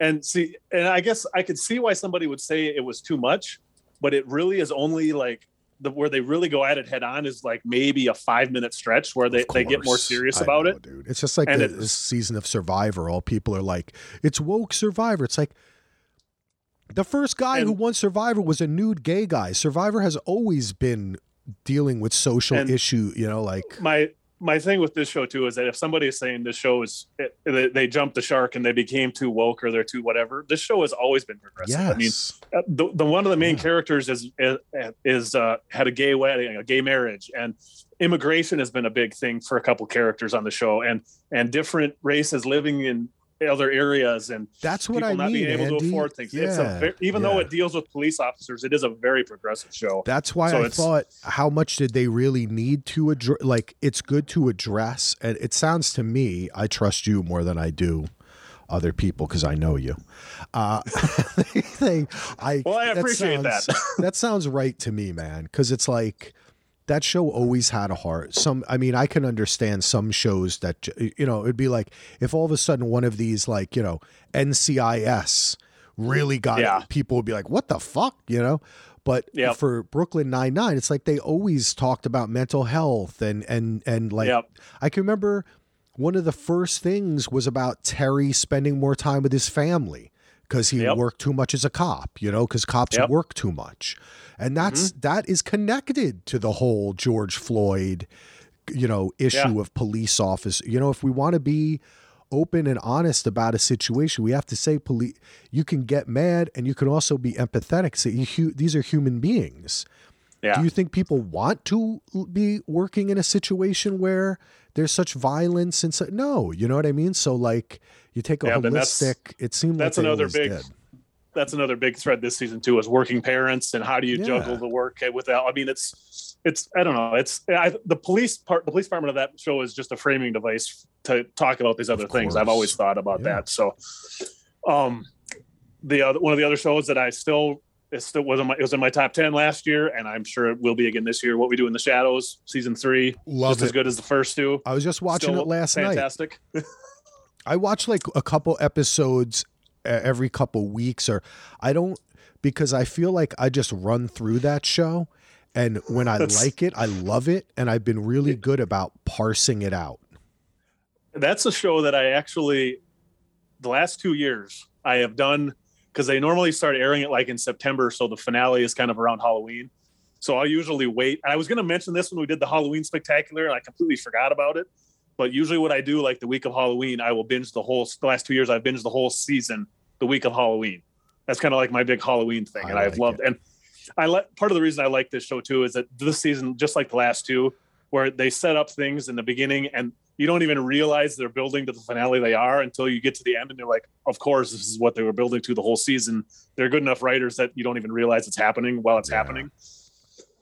It's really- And- but it goes so yeah. quick because the jokes. I'm not one. I normally don't go for the rapid fire jokes type of thing, you know, but I have in my time. You know, I watched Mhm. many seasons of 30 Rock, even though it's not like one of my favorites ever, but they sometimes the show can be so I feel it I feel like you got to have to like watch a little uh, I watch a little of it and then I laugh and I like it so much, but if I keep on watching it just kind of goes past me yep. you know so i want to be able to sink into it yeah what a great show and hey I also- if you you've seen the original fake Yeah, oh, yeah. movie right i think a lot of Yes. I, I hope i always want to just mention to people whenever this show is mentioned that it is based on a film and you Yep. should go out and watch that film because it's it's like oh you got a new episodes of it And you know, I mean? since we're on the great. podcast, you you got to say his name at least again, so you can butcher it one more time. whose name am i going to butcher there's so many The the the director of what we do in the shadows. a t- uh, t- t- Taiki Watiti. Tai- Taika Waititi, you're getting it. You're gonna one of these Okay. times you're gonna get it. Yeah, and he's Okay. still in. He is him and the writers are still involved with this series, and Taika even has a acting cameo in this season. So he is great. It's, uh, man. yeah, it's uh, it's another. It's and I think uh, it, you've compared it to Thirty Rock or shows like The Office and some of those a little bit, but I think the one difference this show has is those shows have a lot more pop culture references that aren't True. as timely as they were when they were on. This show still has those, but it's a lot more. I think this show will be a lot more timeless than some of those. I might be proven wrong, but I, I really, I really enjoyed this that show a lot. So Well, also, I have to mention that the executive producer of that show is Tom Scharpling, who I Mhm. love from the best show. And that type of timeless and also insane music references that they make on that show sometimes, like about some drummer. And that's like a best show thing because Tom Scharpling and um, they they just have they know music like nobody's And business. and I think John we had Wurster, even man. I think we mentioned this one other time. We must have talked about this show one time, or maybe it was one of those top tens we did a couple years ago when I talked about this, where the other guy that's one of the head producers or head showrunners is Paul Simms, who did was responsible for News Radio, and that's that's a show that I think still Ah, still holds up really well. It's very Yeah. timeless. I it's actually airing on the Roku channel right now, so I've been watching a little bit of that. I wasn't planning on talking about that, but just came to me now. I've been rewatching some of News Radio. I'm a huge Phil Hartman fan, and that show holds up really well too. So I think some of that is injected into this show as well. yeah, definitely.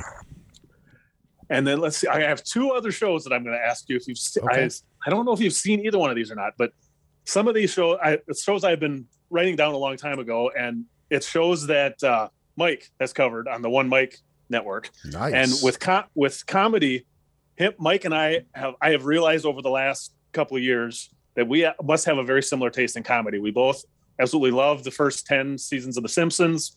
We're huge fans of Schitt's Creek. I think we have a similar sense of humor, so I trust his judgment.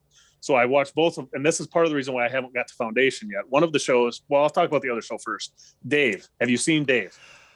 Um, I I did. I watched. I know that also DJ Timothy Hinesworth Yep. loves this show. I think it Um, was Timmy's number one show last year when we did our top ten list. I think because he also has a distorted or like broken penis. Um, but I don't know. That's just what I heard in the house I'm- music. You know what? uh, I'm not gonna. I'm not gonna try and confirm that. Okay, one. okay. He might he have a weird penis too, but like Bill Clinton, like we just talked about in uh, Yeah. impeachment too, a weird penis. Um, I watched, I think, like half of the first season of this show, and Yep. it is just one of those shows that for some reason I didn't go back to. I thought it was super funny. Um, I know it gets better in season two, and I know it even deals with some like serious issues in a really funny way and cool way. I've there's heard... some of that later. There's some of later in season one. There's some of that too. Oh, okay, well. cool. But I, I mean, I do think it's one that at some point I'll be like, oh yeah, because we got Hulu back because of the 99 cent deal. So mm-hmm. I think it'll be one that I'll flip on at night and end up wa- like buzzing through the rest of it. It's a show that I can't. It's in some ways like Succession, where I can't. I can't even mention another show that's like it. It's, it's profane. It's it's very. It is. Well, and, it's great. It's a unique vision. In the second season, the first. I mean, there was times in the first in the second season, especially in the front half, where I was ready to turn it off because Dave, the guy that plays Dave, well, Dave is his real name, is so such an asshole. And like, I'm like, I don't want to watch this anymore. It was, and I'm, I'm watching Succession at the same time, and those guys aren't asshole enough for me to shut off the show. And D- Dave was getting to that point where I'm like, this guy is a just a piece of garbage. I don't want to. He treats everybody like shit. All these people that are all of his support team and all this stuff, and like I, the numerous times where I was ready to shut it off, and then something will happen and it will just be like holy shit this is amazing like they are so good at setting up things and like making you hate somebody and then doing this 180 where you understand what's happening now or they've the supporting care it's it's hard for me to explain it without ruining storylines but there's other characters that are in the show that are just fantastic there's his sidekick is it's called GaTa and every episode that focuses on GaTa is just unbelievable. It he has like he i think he has bipolar disorder or some type of mental mental situation like that and the way they deal with it is just amazing.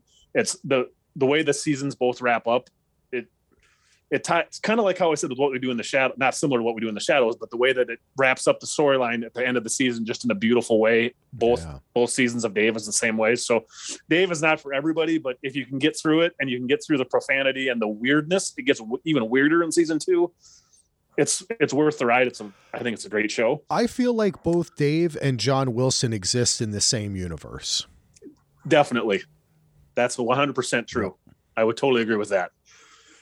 And the last show that I want to talk about is another one that I know Mike is a huge fan of as well. And I've been wanting to watch this. This was the one reason I want really wanted to subscribe to Apple Plus because I have been told by everybody I know that's watched it that I will love it and I do love it. I haven't finished it yet. I've got like four episodes left, but my wife and I have been since last Friday. I've been watching two, three, four episodes a night, and we're not getting any sleep because we've got an infant, but we can't stop watching Ted Lasso. Ted Lasso. Yep, I'm I'm out on the Lasso as well, man. Try, oh. try tried it, enjoyed what I saw, but just didn't grab me. Just didn't it, grab uh, me. Last night last night's episode, I think we were in se- we're in season two now, and I think we're on episode eight. And I bawled twice in the same episode. I was I had tears rolling down my face, not from laughter because of how emotional it is. It's definitely in that emotional. The two things I can think of are there's certain times in Schitt's Creek where it's like that, or a lot of times in Parks and Rec.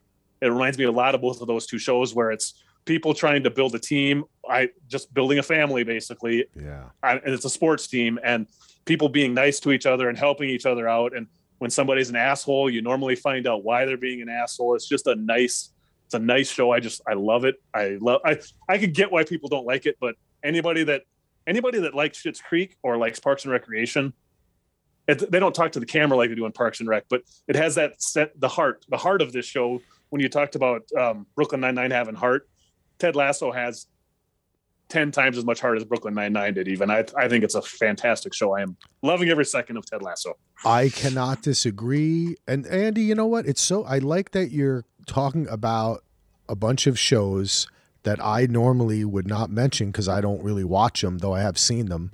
I think that's awesome. And it reminds me to kind of broaden my horizon, give it another shot. I really like Ted Lasso. The thing that threw me initially was everyone talking about how heartwarming and how fun and how uplifting this show was. And after watching the first couple episodes, I was like, are these fucking people watching a different show? Because this is the most depressing motherfucker that I've ever seen in my life. This guy is obviously in tremendous pain.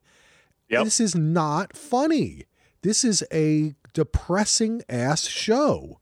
And I didn't get why every and I guess it's because people have different like points of view. Like I I don't know if it's that in the beginning a lot of people thought he really was fun loving and we're gonna get or or it, it's just Sudeikis always seems sad to me. He oh, he's Well- always had that. That's who it is, right? Isn't it Jason Yeah, it's Sudeikis. Yep. Yeah, he has that kind of like you. He just looks like a dude who hates himself. And I and and I'm not saying that I didn't. Not that I don't think that Ted Lasso can be an uplifting in his little comments. He, you know, his little euphemism or you know his folks folkisms, I should say. And and uh, like you're talking about the way they set it up with the really gruff soccer guy who actually has a heart and he gets he become befriends the little kid i think that's like i, I got many episodes into this show um but it just for some reason it it didn't grab me in the same way as a parks and rec um so i can't disagree at all i don't have a reason for why Well, and it's not. know. I mean, there's uh how can I say? Because like, I I guess that the the Parks and Rec comparison is more of like it, I think it has the same heart as to, as I as can definitely no. I see what you're saying. I definitely I see. think that um part of what, and I think part of it too is because I mean it's definitely I mean they're they're dropping fuck every other sentence. I mean it's set in England, so they're swearing constantly. Yeah. So it's going to turn some people off. But I think part of what I mean, I still I still chuckle at a lot of the little sayings that he has, but he is a tremendously sad character because I mean one of the first lines is you know one of the first lines he says is something to the effect of do you know what the happiest animal on on the planet is and they're like what? And he says it's a goldfish because their memory only lasts 10 seconds. Yeah, that's a So, sad I mean, thing to say. that is yeah. extreme and i mean you get to why that is eventually but it's the other i think maybe the one thing about the show that maybe should have been changed is the title because it's not just about ted. That's that's where this show really excels like parks does and it's that mm. way the it's the, the, ensemble. the ensemble it is an ensemble show. It is called ted lasso i mean it would be like if they called the office michael scott that's what this right. i mean or so Leslie. i think nope. If they call Yeah. Parks and Rec, nope. Yeah, exactly. If they did that, because it's yeah, Sudeikis is definitely the lead, but the the all the, the the players in the team, the assistant coaches, the owner, they're all fully formed characters, I and gotcha. it's I I really I don't it's I like I say I haven't finished season two yet, but I I'm sure Claire and I will finish it tonight, and we'll be won't be able to stay awake tomorrow morning because we stayed up too late watching the show. But it's uh and I mean, Sudeikis, I did not, I honestly did not think the guy that used to make me laugh jumping around in a tracksuit in an SNL sketch sketch would have a show that, I mean, the guy has brought me to tears. I It- it believe it, man. Hey, Andy, I always say it. I've said it a million times. But tears of a clown, baby. The people, the the comics. It's throughout history, right? The people who know how to make you laugh are the best at making you cry. Because I thi- you know, love and hate. It's a thin line. Well, that's definitely true. Yeah. The, uh, The I guy- the- what- what it- the- tears. this performance actually reminds me of something that Tom Hanks would do like 25, 30 years ago. Ah, I, I, th- I. I like honestly it. think this is so good. I think Sudeikis could. I mean, I'm not going to say he's the next Tom Hanks, but I think he has that kind of range in him. And I, it has made me a. I always liked Sudeikis on SNL. I thought he was talented. He always made me chuckle. I mean, it was. I always enjoyed him, but this has made me. I cannot wait to see what else Sudeikis does when Yeah. this show is over because I think it's it, he's got a range there that I did not think he had. And it's even So- sadder when like while this is happening and he's getting so famous and then his wife leaves him for like Harry Styles or like that's yeah, so embarrassing that you're like have an adult relationship and then like she goes Yeah. off with some kid. Like that's so- And- I know I sound like such an old man saying that, but that's really embarrassing. And I mean, maybe that maybe that's part of why the performance is so great because part of this is his troubled relationship with his wife in the show. So Yeah, and see that's what I picked up on in the first episode is it they there's this undercurrent of when is can I talk to the kid? Hey, I really want to talk to my son. Hey, buddy. You know, and Yeah. there's this sadness there that and I now I think when the now that the you know, kind of cacophony has died down, I feel like I'll go back and maybe some of those episodes washed over me and I need to kind of rewatch it and get mm-hmm. back into it and and accept it as this from the beginning. Um, but also then laugh and have the humor because it's obviously a very well and like Succession. These are things, mm-hmm. you know. I mean, this is like we're talking about like the Beatles and art and everything. It's subjective and some stuff and yeah, you love and sometimes it just doesn't hit you and yeah, if you go into it knowing that it's going to be sad, because there's a lot of sadness in that show. I mean, like there's a there's an episode this season where I think it's the Christmas episode or something like that, and he's he's I uh, he has to cancel something because he's got a FaceTime call with his son who's still in America, and he's like, "We're going to open presents on FaceTime. I'm going to be on FaceTime all day." The FaceTime call lasts ten minutes and it's over, and then he's sitting there like, "Now what do I do?" And it's like it's like it's that stuff is heavy and it's sad as hell. Yeah. There, yeah. there's definitely lighthearted moment, but every moment that has that has, I don't want to say a payoff because I, I hate to use the word payoff for something that's that emotionally sad, but it's, it's a lot of the show is about the other members of his new family, the soccer team uplifting. and the soccer people uplifting each other yes. and picking people up from miserable, I like that, misery. Andy, thank you. And that's, yeah. that's really what I'm responding to in the show is like, it's about people helping people and just the, how people can actually be good, yep. which is kind of the exact opposite of succession. So I don't know. So I like it, man. So I guess that's kind of my comedy corner roundup. And I, like I said, I knew you Heath had even mentioned something about how you guys hadn't really been watching many comedies and didn't know much. I'm like, well, bingo, that's something you I can talk to you about because I have been watching a lot of comedies. So you know me, I, I I think in my mind I fulfill that comedy thing with reality shows.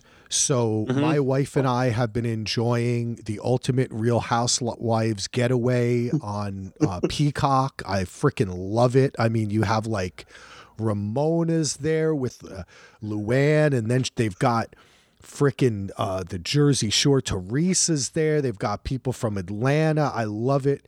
We've been watching the Challenge All Stars on Paramount Plus. Got some old challenge heads. Um, you know, I, I am that's kind of what fulfills me. Below deck, million dollar listing.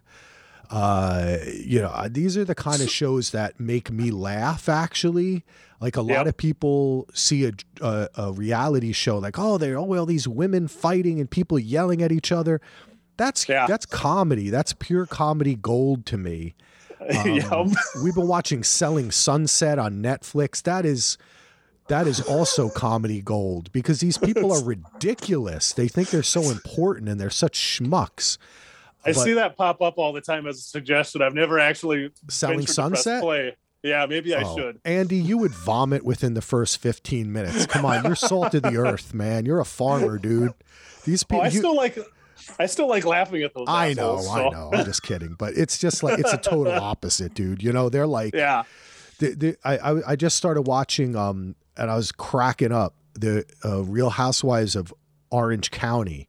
They're kind of mm-hmm. rebooting that, and within yep. the first fifteen w- minutes, this woman is like, "Well, I had a little work done," and they're like, "What'd you have done?" She's like, "Well, I had fat from my." ass put in my thigh. Then I had a tummy tuck. then I had my chin done. Then I had my eyes done. I had Botox up here. That didn't go right, so I did some more. Then I had my teeth redone. Then I had my hair pulled out and put back in. And I'm just sitting there and I'm like, what the fuck? You still look like you're 60. Like it doesn't, you did nothing. You look like a person who had plastic surgery, right? Like it's just hilarious, man. I don't know. These shows crack me up. So I, I maybe at some point I'll shift back to like the sitcom, but I think that kind of I fulfill my comedy quotient um, yeah.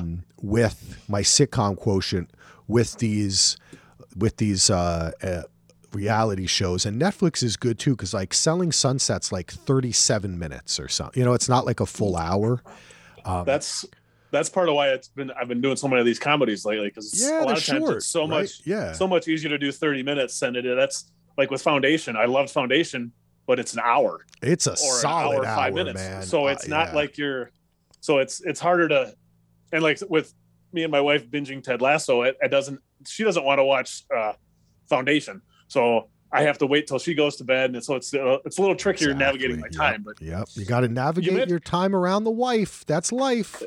it uh, you mentioned something for a second there that just made me think of it. I also just got Paramount Plus over the holidays. What else is on Paramount Plus to watch? What would you recommend? Um, Well, I mean, I know that people do love Discovery. Um, I watch it. I'm not a. I think I've decided that I'm not going to make fun of this show. I I I understand it fulfills. There is. Have you watched Discovery at all? I love Star Trek, but I have not. I have never started Discovery because I didn't have Par- I didn't have CBS All Okay, Access for a long so- time. Didn't have, so I have not watched any of Discovery. get ready. It's like Star Trek in therapy, is how I would describe it, because it's very emotionally told. Like, for instance, you know, Picard would get on the mic and he'd be like, Today we go against the Borg. Together we are more than they are. Let's go. Yep. But in Star Trek Discovery, they'll be like, We've traveled down this road together, and now we face our greatest enemy.